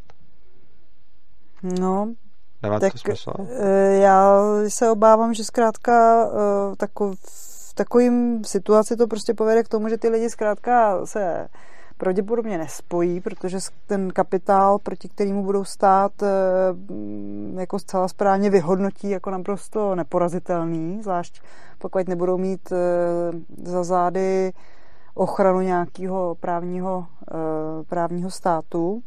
A proč by a... ta ochrana musela být zrovna stát? Proč by nemohli mít za zády ochranu jiný entity, která prostě bude jenom dobro? Já vůbec nechápu to. Vy říkáte, že když je tady stát, tak něco, ale když by tady nebyl. No, protože ten, ta korporace jako vůči nějaký jiný dobrovolný entitě eh, nebude mít vůbec žádnou zodpovědnost. A ta jiná entita může být taky korporace. Tak jako, že by jedna korporace soudila druhou korporaci no, za to, že... To je docela i pravděpodobné. Prostě jako... Zatím se to neděje. Zatím se to neděje, protože jsou tady ty státy, že jo? No, ono se to děje, oni se korporace jako soudí, což pak o to. Ale jako, takže děje se to, korporace se soudí. Ale prostě vy si pořád představujete souboj jako jednoho jednotlivce nebo pěti jednotlivců, kteří jsou úplně zoufalí proti jako Google. Jenže takový souboj, jako t- t- tahle představa je přece absurdní bez ohledu na to, jestli tam někde existuje nebo neexistuje stát. Jako nikdy nemá šanci prostě pár jedinců proti obrovské korporaci. Ale přece jedinou spásou není přece jenom stát. To, že vy si vždycky představujete jako tu jedinou protiváhu proti tomu stát, já to chápu, ale já neříkám, že jako by to měli dělat ty lidi jako jednotlivci samotný. Jenom oni se můžou spojit, že jo? proč by se nespojili? Kdy, když, navíc, když tady máte ten stát, tak je obrovská šance toho, že ta korporace použije ten stát proti těm lidem. Že jo? To je jako další obrovský problém toho, že vlastně státy dělají legislativu spíš pro ty korporace, než pro jako no to lidi. Máte, že jo? Na tom se shodneme. No, ale tak když te, Dokonce jsem to tady chtěl dlouze vysvětlit. Vy se se mnou shodnete na tom, že zkráty dělají uh, legislativu spíš pro korporace. No ale právě lidi? to jsou právě ty robustní demokratické instituce, které si právě ty lidi vytváří, aby ty politici byli právě, aby se zodpovědní za ty své činy. Počkejte, vy jste se mnou shodnete, já jsem si myslel, že v tomhle bude mít rozpor. Vy se shodnete se mnou na tom, že státy vytvářejí zákony spíš pro korporace než pro lidi. No ano, to je Dobře. právě ten uchvácený Dobře, stát. Takže teď z toho budeme teda vycházet, jo? že teda státy vytvářejí zákony spíš ale ne, já neříkám, že státy, konkrétní, já jsem říkal státy, konkrét, no, ale já myslím teď spíš jako konkrétní uh, politici. Jo, no. ale tak, tak teda státy, prostě tak dobře, politici. No tak ten stát je nějaký jakoby dobře, kontext, ten, ve kterém se jakoby pohybují eh, a tam prostě jsou určitě Dobře, legislativa je tvořena, dobře, tak legislativa, státní legislativa je tvořena teda spíš pro korporace než pro jednotlivce. A, ano, v současné situaci, situaci ano. neoliberalizace, a teď, ano. A teď, vy přece říkáte, já, já potom nechápu, když máte situaci, kde máte jako korporaci, pak máte ty lidi, to jsou ty vaše dvě, jako druhá věc je, že pro mě ta korporace jsou ty lidi, že jo, ale tak vezmeme vaše vědění světa, tady máme tu korporaci, tady máme ty lidi. A tady ve prostřed je stát, hmm. který má tu vlastnost podle vás, že spíš straní těm korporacím než těm hmm. lidem. Hmm. A vy mi tvrdíte, co by ty chudáci lidi dělali bez toho státu? No, tak snad, když tady mám korporaci a tady mám lidi, a to je ten sou, já to takhle vůbec nevidím svět, ale je to vaše vidění světa, korporace, lidi, souboj, a tady je stát, který pomáhá těm korporacím. A otázka, co by dělali lidi bez toho státu? No tak bez toho státu by dělali to samé, jenom by ten stát nepomáhal těm korporacím, že jo? jako... No ne, tak ty, ty korporace právě uh, ten stát dostali do té fáze, ve které ho chtějí mít. No já vím. To znamená, že oni ho chtějí mít malinký, slabý a jenom obrovský. a využívat ho, to, to není pravda, to je jenom státy taková... Státy nikdy nebyly tak obrovský, jako jsou teď. Státy byly mnohem větší, jako teď jsou, to, to, to je jenom takový... Uh, ve srovnání s mocí korporací a nadnárodního kapitálu jsou státy úplný nuly. Ten stát už je tak malinký, že jediný, co poskytuje, je jenom nějaký základní právní rámec, který navíc si ty korporace právě ohybají tak, aby, byl, aby jim konvenoval a aby oni byli schopní operovat eh, v té společnosti úplně jako deregulovaně, vykořišťovat lidi, vykořišťovat přírodní zdroje, tohle všechno, jak se jim Vždyť zachce. stát nikdy neměl, v, nikdy v historii, dokonce ani když se podíváme na ty fakt drakonické státy, tak nikdy stát neměl tolik zaměstnanců, tak velký rozpočet vzhledem k HDP a tak dále. Prostě tak, takovýhle jako obří státy jsou až jako v současnosti. Takhle velký státy nebyly nikdy dřív. I ty státy, které no, byly fakt jako mnohem... nebyly tak obrovský korporace. No, i, no to je pravda. No. Ale i ty státy, které byly jako fakt jako tyranský, tak co do velikosti, jako nebyly nikdy dřív, protože se nikdo nemohl dovolit. Prostě to můžeme až dneska. A teď my máme teda ty státy, které i podle vás slouží těm korporacím. A já se na vás, já se s váma shodnu. No ale tak řešení toho je ty státy decentralizovat a vzít těm korporacím tenhle ten další nástroj moci centralizovaný v podobě toho státu. Jako decentralizovat určitě, já nejsem pro centralizovaný stát, eh, ale pořád musí být stát. Jako musí tak, být prostě nějaká tak stát forma. Je centralizace, že? Jako stát je pro mě, má pro mě být jako vláda lidu. A ty lidi musí mít dostatečně robustní páky na to, aby ty politici, kteří se zvolí do těch zvolených eh, funkcí, byli zodpovědní vůči tomu lidu, který se tam zvolil a jednal v jejich zájmu. To znamená, že prostě eh, ano, ať je, ať je prostě to decentralizovaný, ať jsou prostě silný eh, samozprávy na místní úrovni, eh, ať jsou silný kraje, ať tam ale ty lidi, kteří tam jsou v těch pozicích, které se tam ty lidi zvolí, ať se zodpovídají vůči těm lidem. Ale oni se nebudou a, zodpovídat vůči, jako pr- no, teď máte to by, to, co... to by dělali, pokud by byly robustní státní instituce, jako jaký, který co, by, co tím myslíte? Který by prostě na to dohlíželi, no tak byly by to třeba nezávislý soudy například. Který Ale by... teď tady máte teď ten stát, máte tady tu demokracii, všechno to tady máte. A on, prostě mně přijde, že vy tady máte přesně to, co chcete. Máte tady stát, máte tady demokracii. Udělali jsme ten pokus, zjistili jsme, že to nefunguje tak, jak... Jaký pokus? No, pokus, prostě Nepoužívejte na mě komunismus. Jako ne, já nemyslel komunismus, já myslel Aha. to, co tady máme teď. Prostě mm-hmm. jako mhm. to, co chcete, je demokracie. Tu tady máte. A nefunguje to tak, jak jste očekávala, že by to fungovat mělo. A místo toho, abyste se řekla, aha, takže demokracie nefunguje tak, jak jsem myslela, tak si mm. řeknete, to není ta pravá demokracie. Tady by měly být robustní demokratické instituce. Co to znamená robustní demokratická no instituce? No právě protože ty, eh, ty korporace neustále tu demokracii vlastně demontují právě tím, že eh, skrz ten svůj eh, kapitál vlastně mají prolobovaný ty politiky. Že jo? Co je pro vás demokracie? No demokracie je to, že prostě ty lidi uh, si zvolí nějaký uh, zastupitele, který uh, potom uh, jednají v zájmu té veřejnosti a pokud v zájmu té veřejnosti nejednají a dělají věci, které naopak uh, té společnosti jako celku uh, škodí, tak zkrátka uh, budou odvolaní z těch svých funkcí a budou případně i za to jako trestně stíhatelný. Počkej, takže demokracie podle vás není to, co tady máme teď? To není demokracie? To se jenom jako snaží tvářit jako demokracie, to je jenom má nějaký jako formální... Uh... A co by to muselo splnit, aby to podle vás demokracie byla? Odvolatelnost politiků? Jak, jak, Odvolatelnost politiků? Nebo co? No mimo jiné taky samozřejmě. No, tak řek, ne, ne, tak jako já, já mám za to, že žijeme v demokracii. No, tak snažíme se tak tvářit, no. Uh, mně přijde, že demokracie je to tehdy, pokud si lidi zvolí svoje zástupce a ty zástupci potom jim vládnou. To je za mě demokracie. Hmm. A připadá mi, že když že demokracie je tady taková největší posvátná kráva prostě. Podle mě demokracie je v zásadě špatný systém. Je sice lepší než spousta jiných, je lepší než nějaký ty diktatury, než nějaký ten komunismus, prostě co tady byl, je lepší, ale je to dost špatný systém podle mě. A no, je to ten nej, eh, nej, nejlepší z nejhorších systémů, nebo přijde, jak se říká? Ne, ne, já myslím, že to je jako, že jsou lepší systémy než demokracie. Ale uh, jako Potom, co mi přijde na tom divný je, že demokracii tady máme jako úplně na pědestalu, tu nikdo nesmí kritizovat prostě. A to, co se potom stává, je, že když ta demokracie vykazuje nějaký výsledky, které se lidem nelíbí, tak řeknou, to není demokracie.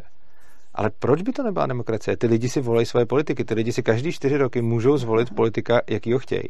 Ale oni si stejně zvolí toho, kdo si zaplatí nejvíc billboardu a kdo má prchala mm. a tak dále. Ale to přece je demokracie. Demokracie přece je to, že kdo má prchala a nejvíc peněz, tak vyhraje. Hmm. Demokracie je to, že kdo je největší populista a kdo to nejlíp naslibuje lidem a kdo je nejcharismatičtější, tak vyhraje. Demokracie přece není o tom, že vůdci jsou moudří. Demokracie je o to, že vůdci jsou ti, koho zvolí většina lidí. A většina lidí zvolí toho, kdo udělá lepší kampaň.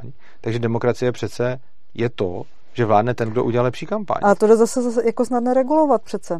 Jak? Jo? No jde to regulovat třeba právě tím, že ty politici třeba bude prostě omezený to, jak můžou třeba využívat korporátní peníze. To, s čím prostě budou vydělat, financovat tu svoji kampaň například. Když to nemůžete reálně ohlídat. Můžete prostě, ale no tak můžete právě, protože jakoby e, já si myslím, že zkrátka je potřeba naopak jako vlastně ty instituce ještě víc posilovat, aby my jsme byli schopní zajistit, že ty lidi Eh, tak jako to prostě funguje v některých jiných vyspělejších demokraciích, kde teda bohužel se to postupně taky jako demontuje právě tím vlivem eh, toho nadnárodního kapitálu. Ano, prostě demokracie není, ať jako vy si myslíte, že je to kvůli nadnárodnímu kapitálu, já si myslím, protože demokracie inherentně směřuje k socialismu. V každém případě je tam ten problém, že ta demokracie prostě není funkční systém, ona není dostatečně robustní. Jako, Dobře, no, ale podíváte, tak to by nebyl ani ten systém, který navrhujete no, vy? No, to bych řekl, že by byl mnohem funkčnější. Ono, když se na to podíváte na demokracii, tak vlastně ve všech státech, kde je nějakým způsobem nefunguje tak, jak by asi jsme chtěli. Jako, respektive máme na světě jako celou spoustu jako západních demokracií, které vykazují víceméně velice podobné jako vady. Hmm. A když teda máte nějaký systém, který rozjedete na mnoha místech s různýma podmínkama hmm. a ve všech těch místech vykazuje stejné vady, nebylo by na čase si přiznat, že jsou to vady toho systému? Mm, no, e, já si myslím, že zkrátka e, demokracii je potřeba nějakým způsobem neustále updateovat a neustále e, posilovat ty instituce, které zkrátka, já, já se budu opakovat. Já uh, jaký instituce? Protože já si myslím, že mm, já jsem bytostně přesvědčená o tom, že by naopak jako nefungoval anarchokapitalismus. To je prostě pro mě úplně jako...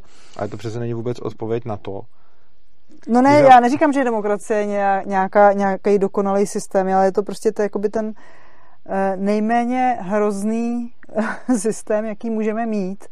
A uh, myslím si, že uh, samozřejmě, že já bych jako byla, mm, já jsem oponentkou spíš nějakých radikálnějších forem demokracie, jako demokracie, kde mají občané mnohem širší možnosti se zapojovat do rozhodování o věcech, kterých se jich týkají, to znamená zkrátka samozřejmě do toho zapadá i právě ta decentralizace, mnohem větší aktivita komunit, mnohem větší Eh, jako spolková činnost, eh, celkově eh, dávat těm lidem mnohem větší prostor pro to, aby mohli se zapojovat do rozhodování o společnosti, ve které žijou, což samozřejmě vyžaduje to, že se to ty lidi musí učit už od malinka, protože v dnešní době jsme v takové situaci, že naprosto většina lidí má co dělat, aby se vůbec uživili, tím pádem jim už nezbývá čas na to, aby chodili ještě někam večer se věnovat nějaký spolkový činnosti nebo prostě do nějakých místních Eh, jako eh, nevím, eh, komunit, který se věnují prostě té nějaký samozprávě nebo čemukoliv na té místní úrovni. Jo, my tady máme zkrátka společnost v značný, v značném stádiu úpadku, kdy už prostě ty lidi jsou natolik individualizovaný, natolik vlastně soustředěný jenom sami na sebe, ale zároveň hrozným způsobem vlastně eh, bojující pořád jakoby o nějaký eh, přežití, že zkrátka nějaký čas na to, aby se ty věci dělaly společně a na to, aby se ty lidi združovali a společně spolu komunikovali a neustále jako debatovali o tom, co vlastně jakoby chtějí, v čem chtějí žít, jak ten svět chtějí mít. Vlastně na to nezbývá už jako prostor a ty lidi k tomu ani nebyli jako vlastně nějakým způsobem od malička eh, jakoby vy, vy na, naučený na to, jo, že vlastně... Když to poslouchám, tak mi přijde, že jako největším problémem demokracie jsou lidi v podstatě. Ale... No, asi, ale jako na tom se asi shodneme. No, tak to no, přesně znamená, ale... že ten systém je navržený pro, Jenom, pro někoho jiného než pro lidi, že jo? S největším problémem anarchokapitalismu by byli taky lidi. Si myslím, že, já si myslím, že přesně demokracie je systém, který není moc navržený pro reálného současného člověka. Každopádně uh, bych se ještě chtěl zeptat, když mluvíte o těch robustních uh, demokratických institucích, které budou... Uh, jste říkala, že ten důvod, proč korporace ovládají státy, jsou, že tady chybí robustní demokratické instituce. Hmm. Říkám to správně? Hmm. A můžu se zeptat, co, si, co to, protože já si po tím nevím představit vůbec nic. Jo. No tak eh, já nevím, eh, když si vezmu třeba jako vůbec, jako jaký by měly pravomoce některé ty instituce, když si vezmu třeba jako nejvyšší kontrolní úřad, jo, mm-hmm. tak aby prostě ten měl nějaký posílený instituce, aby se zkrátka vytvořil opravdu jako silný legislativní řád, který by podchytil eh, všechny možný Uh, nějaký mezery vlastně v tom, v tom zákonu, mezi kterými se jinak ty politici umí velice jako to podle inteligentně jako nejde z principu. Ale jde to, teď jako jinde, jinde to mají prostě. Tady si vezměte třeba eh, ODS, která vlastně strašně dlouho uh, brojila proti tomu, aby se uh, tady udělaly nějaký zákony o střetu zájmů, aby se tady udělal nějaký třeba rejstřík smluv, aby se tady udělal uh, zákon o ochraně whistleblowerů, aby se tady udělal zákon o Eh, veřejné službě a takovéhle různé věci. Zkrátka to byly všechno zákony, které by omezily jejich možnost se napakovat na svém napojení na soukromí, na soukromí firmy. A vy si myslíte, že když ty zákony státu. tady budou, tak to bude všechno jako už v pořádku? No tak samozřejmě, jako prostě nebude to všechno v pořádku, nikdy to nebude všechno v pořádku, ale prostě se tím spousta věcí, eh, věcí eh, zlepší, jako jo, nezávislí prostě soudy. A eh, myslíte, že teda potom nebudou ty, korpo, prostě potom ta korporace nebude, potom ten stát už nebude teda dělat zákony pro korporace? No mělo by to prostě být, jako mělo by být mnohem více nebo snadněji vymahatelný, aby se ten politik řídil nějakými regulacemi. Eh, já nevím, když si vezmu třeba, že my máme, eh, v, že, že prostě prezidentův poradcem je člověk bez eh, bezpečnostní prověrky například, jo,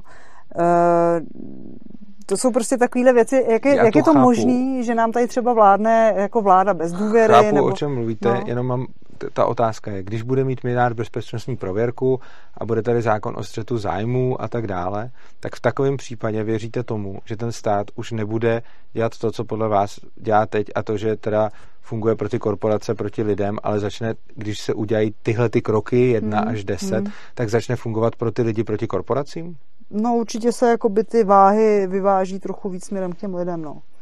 Třeba trochu víc směrem k těm lidem, ale já se ptám, jestli si myslíte, že se převáží. No tak já doufám. Dobře. Tak. OK, tak já vám, já vám krát děkuju, uh, že jste přišla. Chci se zeptat ještě, jestli chcete něco říct na závěr, případně jestli si chcete udělat nějakou tu reklamu. Vy jste mluvila o té své knížce, kterou máte a myslím, že jste ji tady nepředstavila, tak ji můžete představit lidem, nebo, nebo cokoliv, prostě máte tady nějaký brožurky, nebo tak, jestli chcete no, něco, tak něco někomu ukázat, tak abyste prostě tak já jsem jako chtěla ukázat minimálně, jestli se chce někdo něco dozvědět o klimatické krizi, tak eh, si může na stánkách klimatické koalice stáhnout eh, tuhle tu brožurku. Eh, jsou tam napsané některé základní mýty a fakta o stavu naší planety.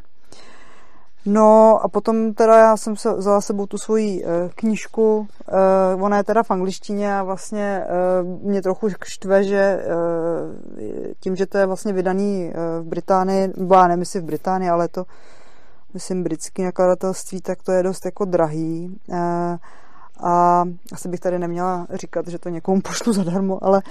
Eh, Říkejte, co chcete. no, tak, aby to nebylo nějakým způsobem napadnutelný.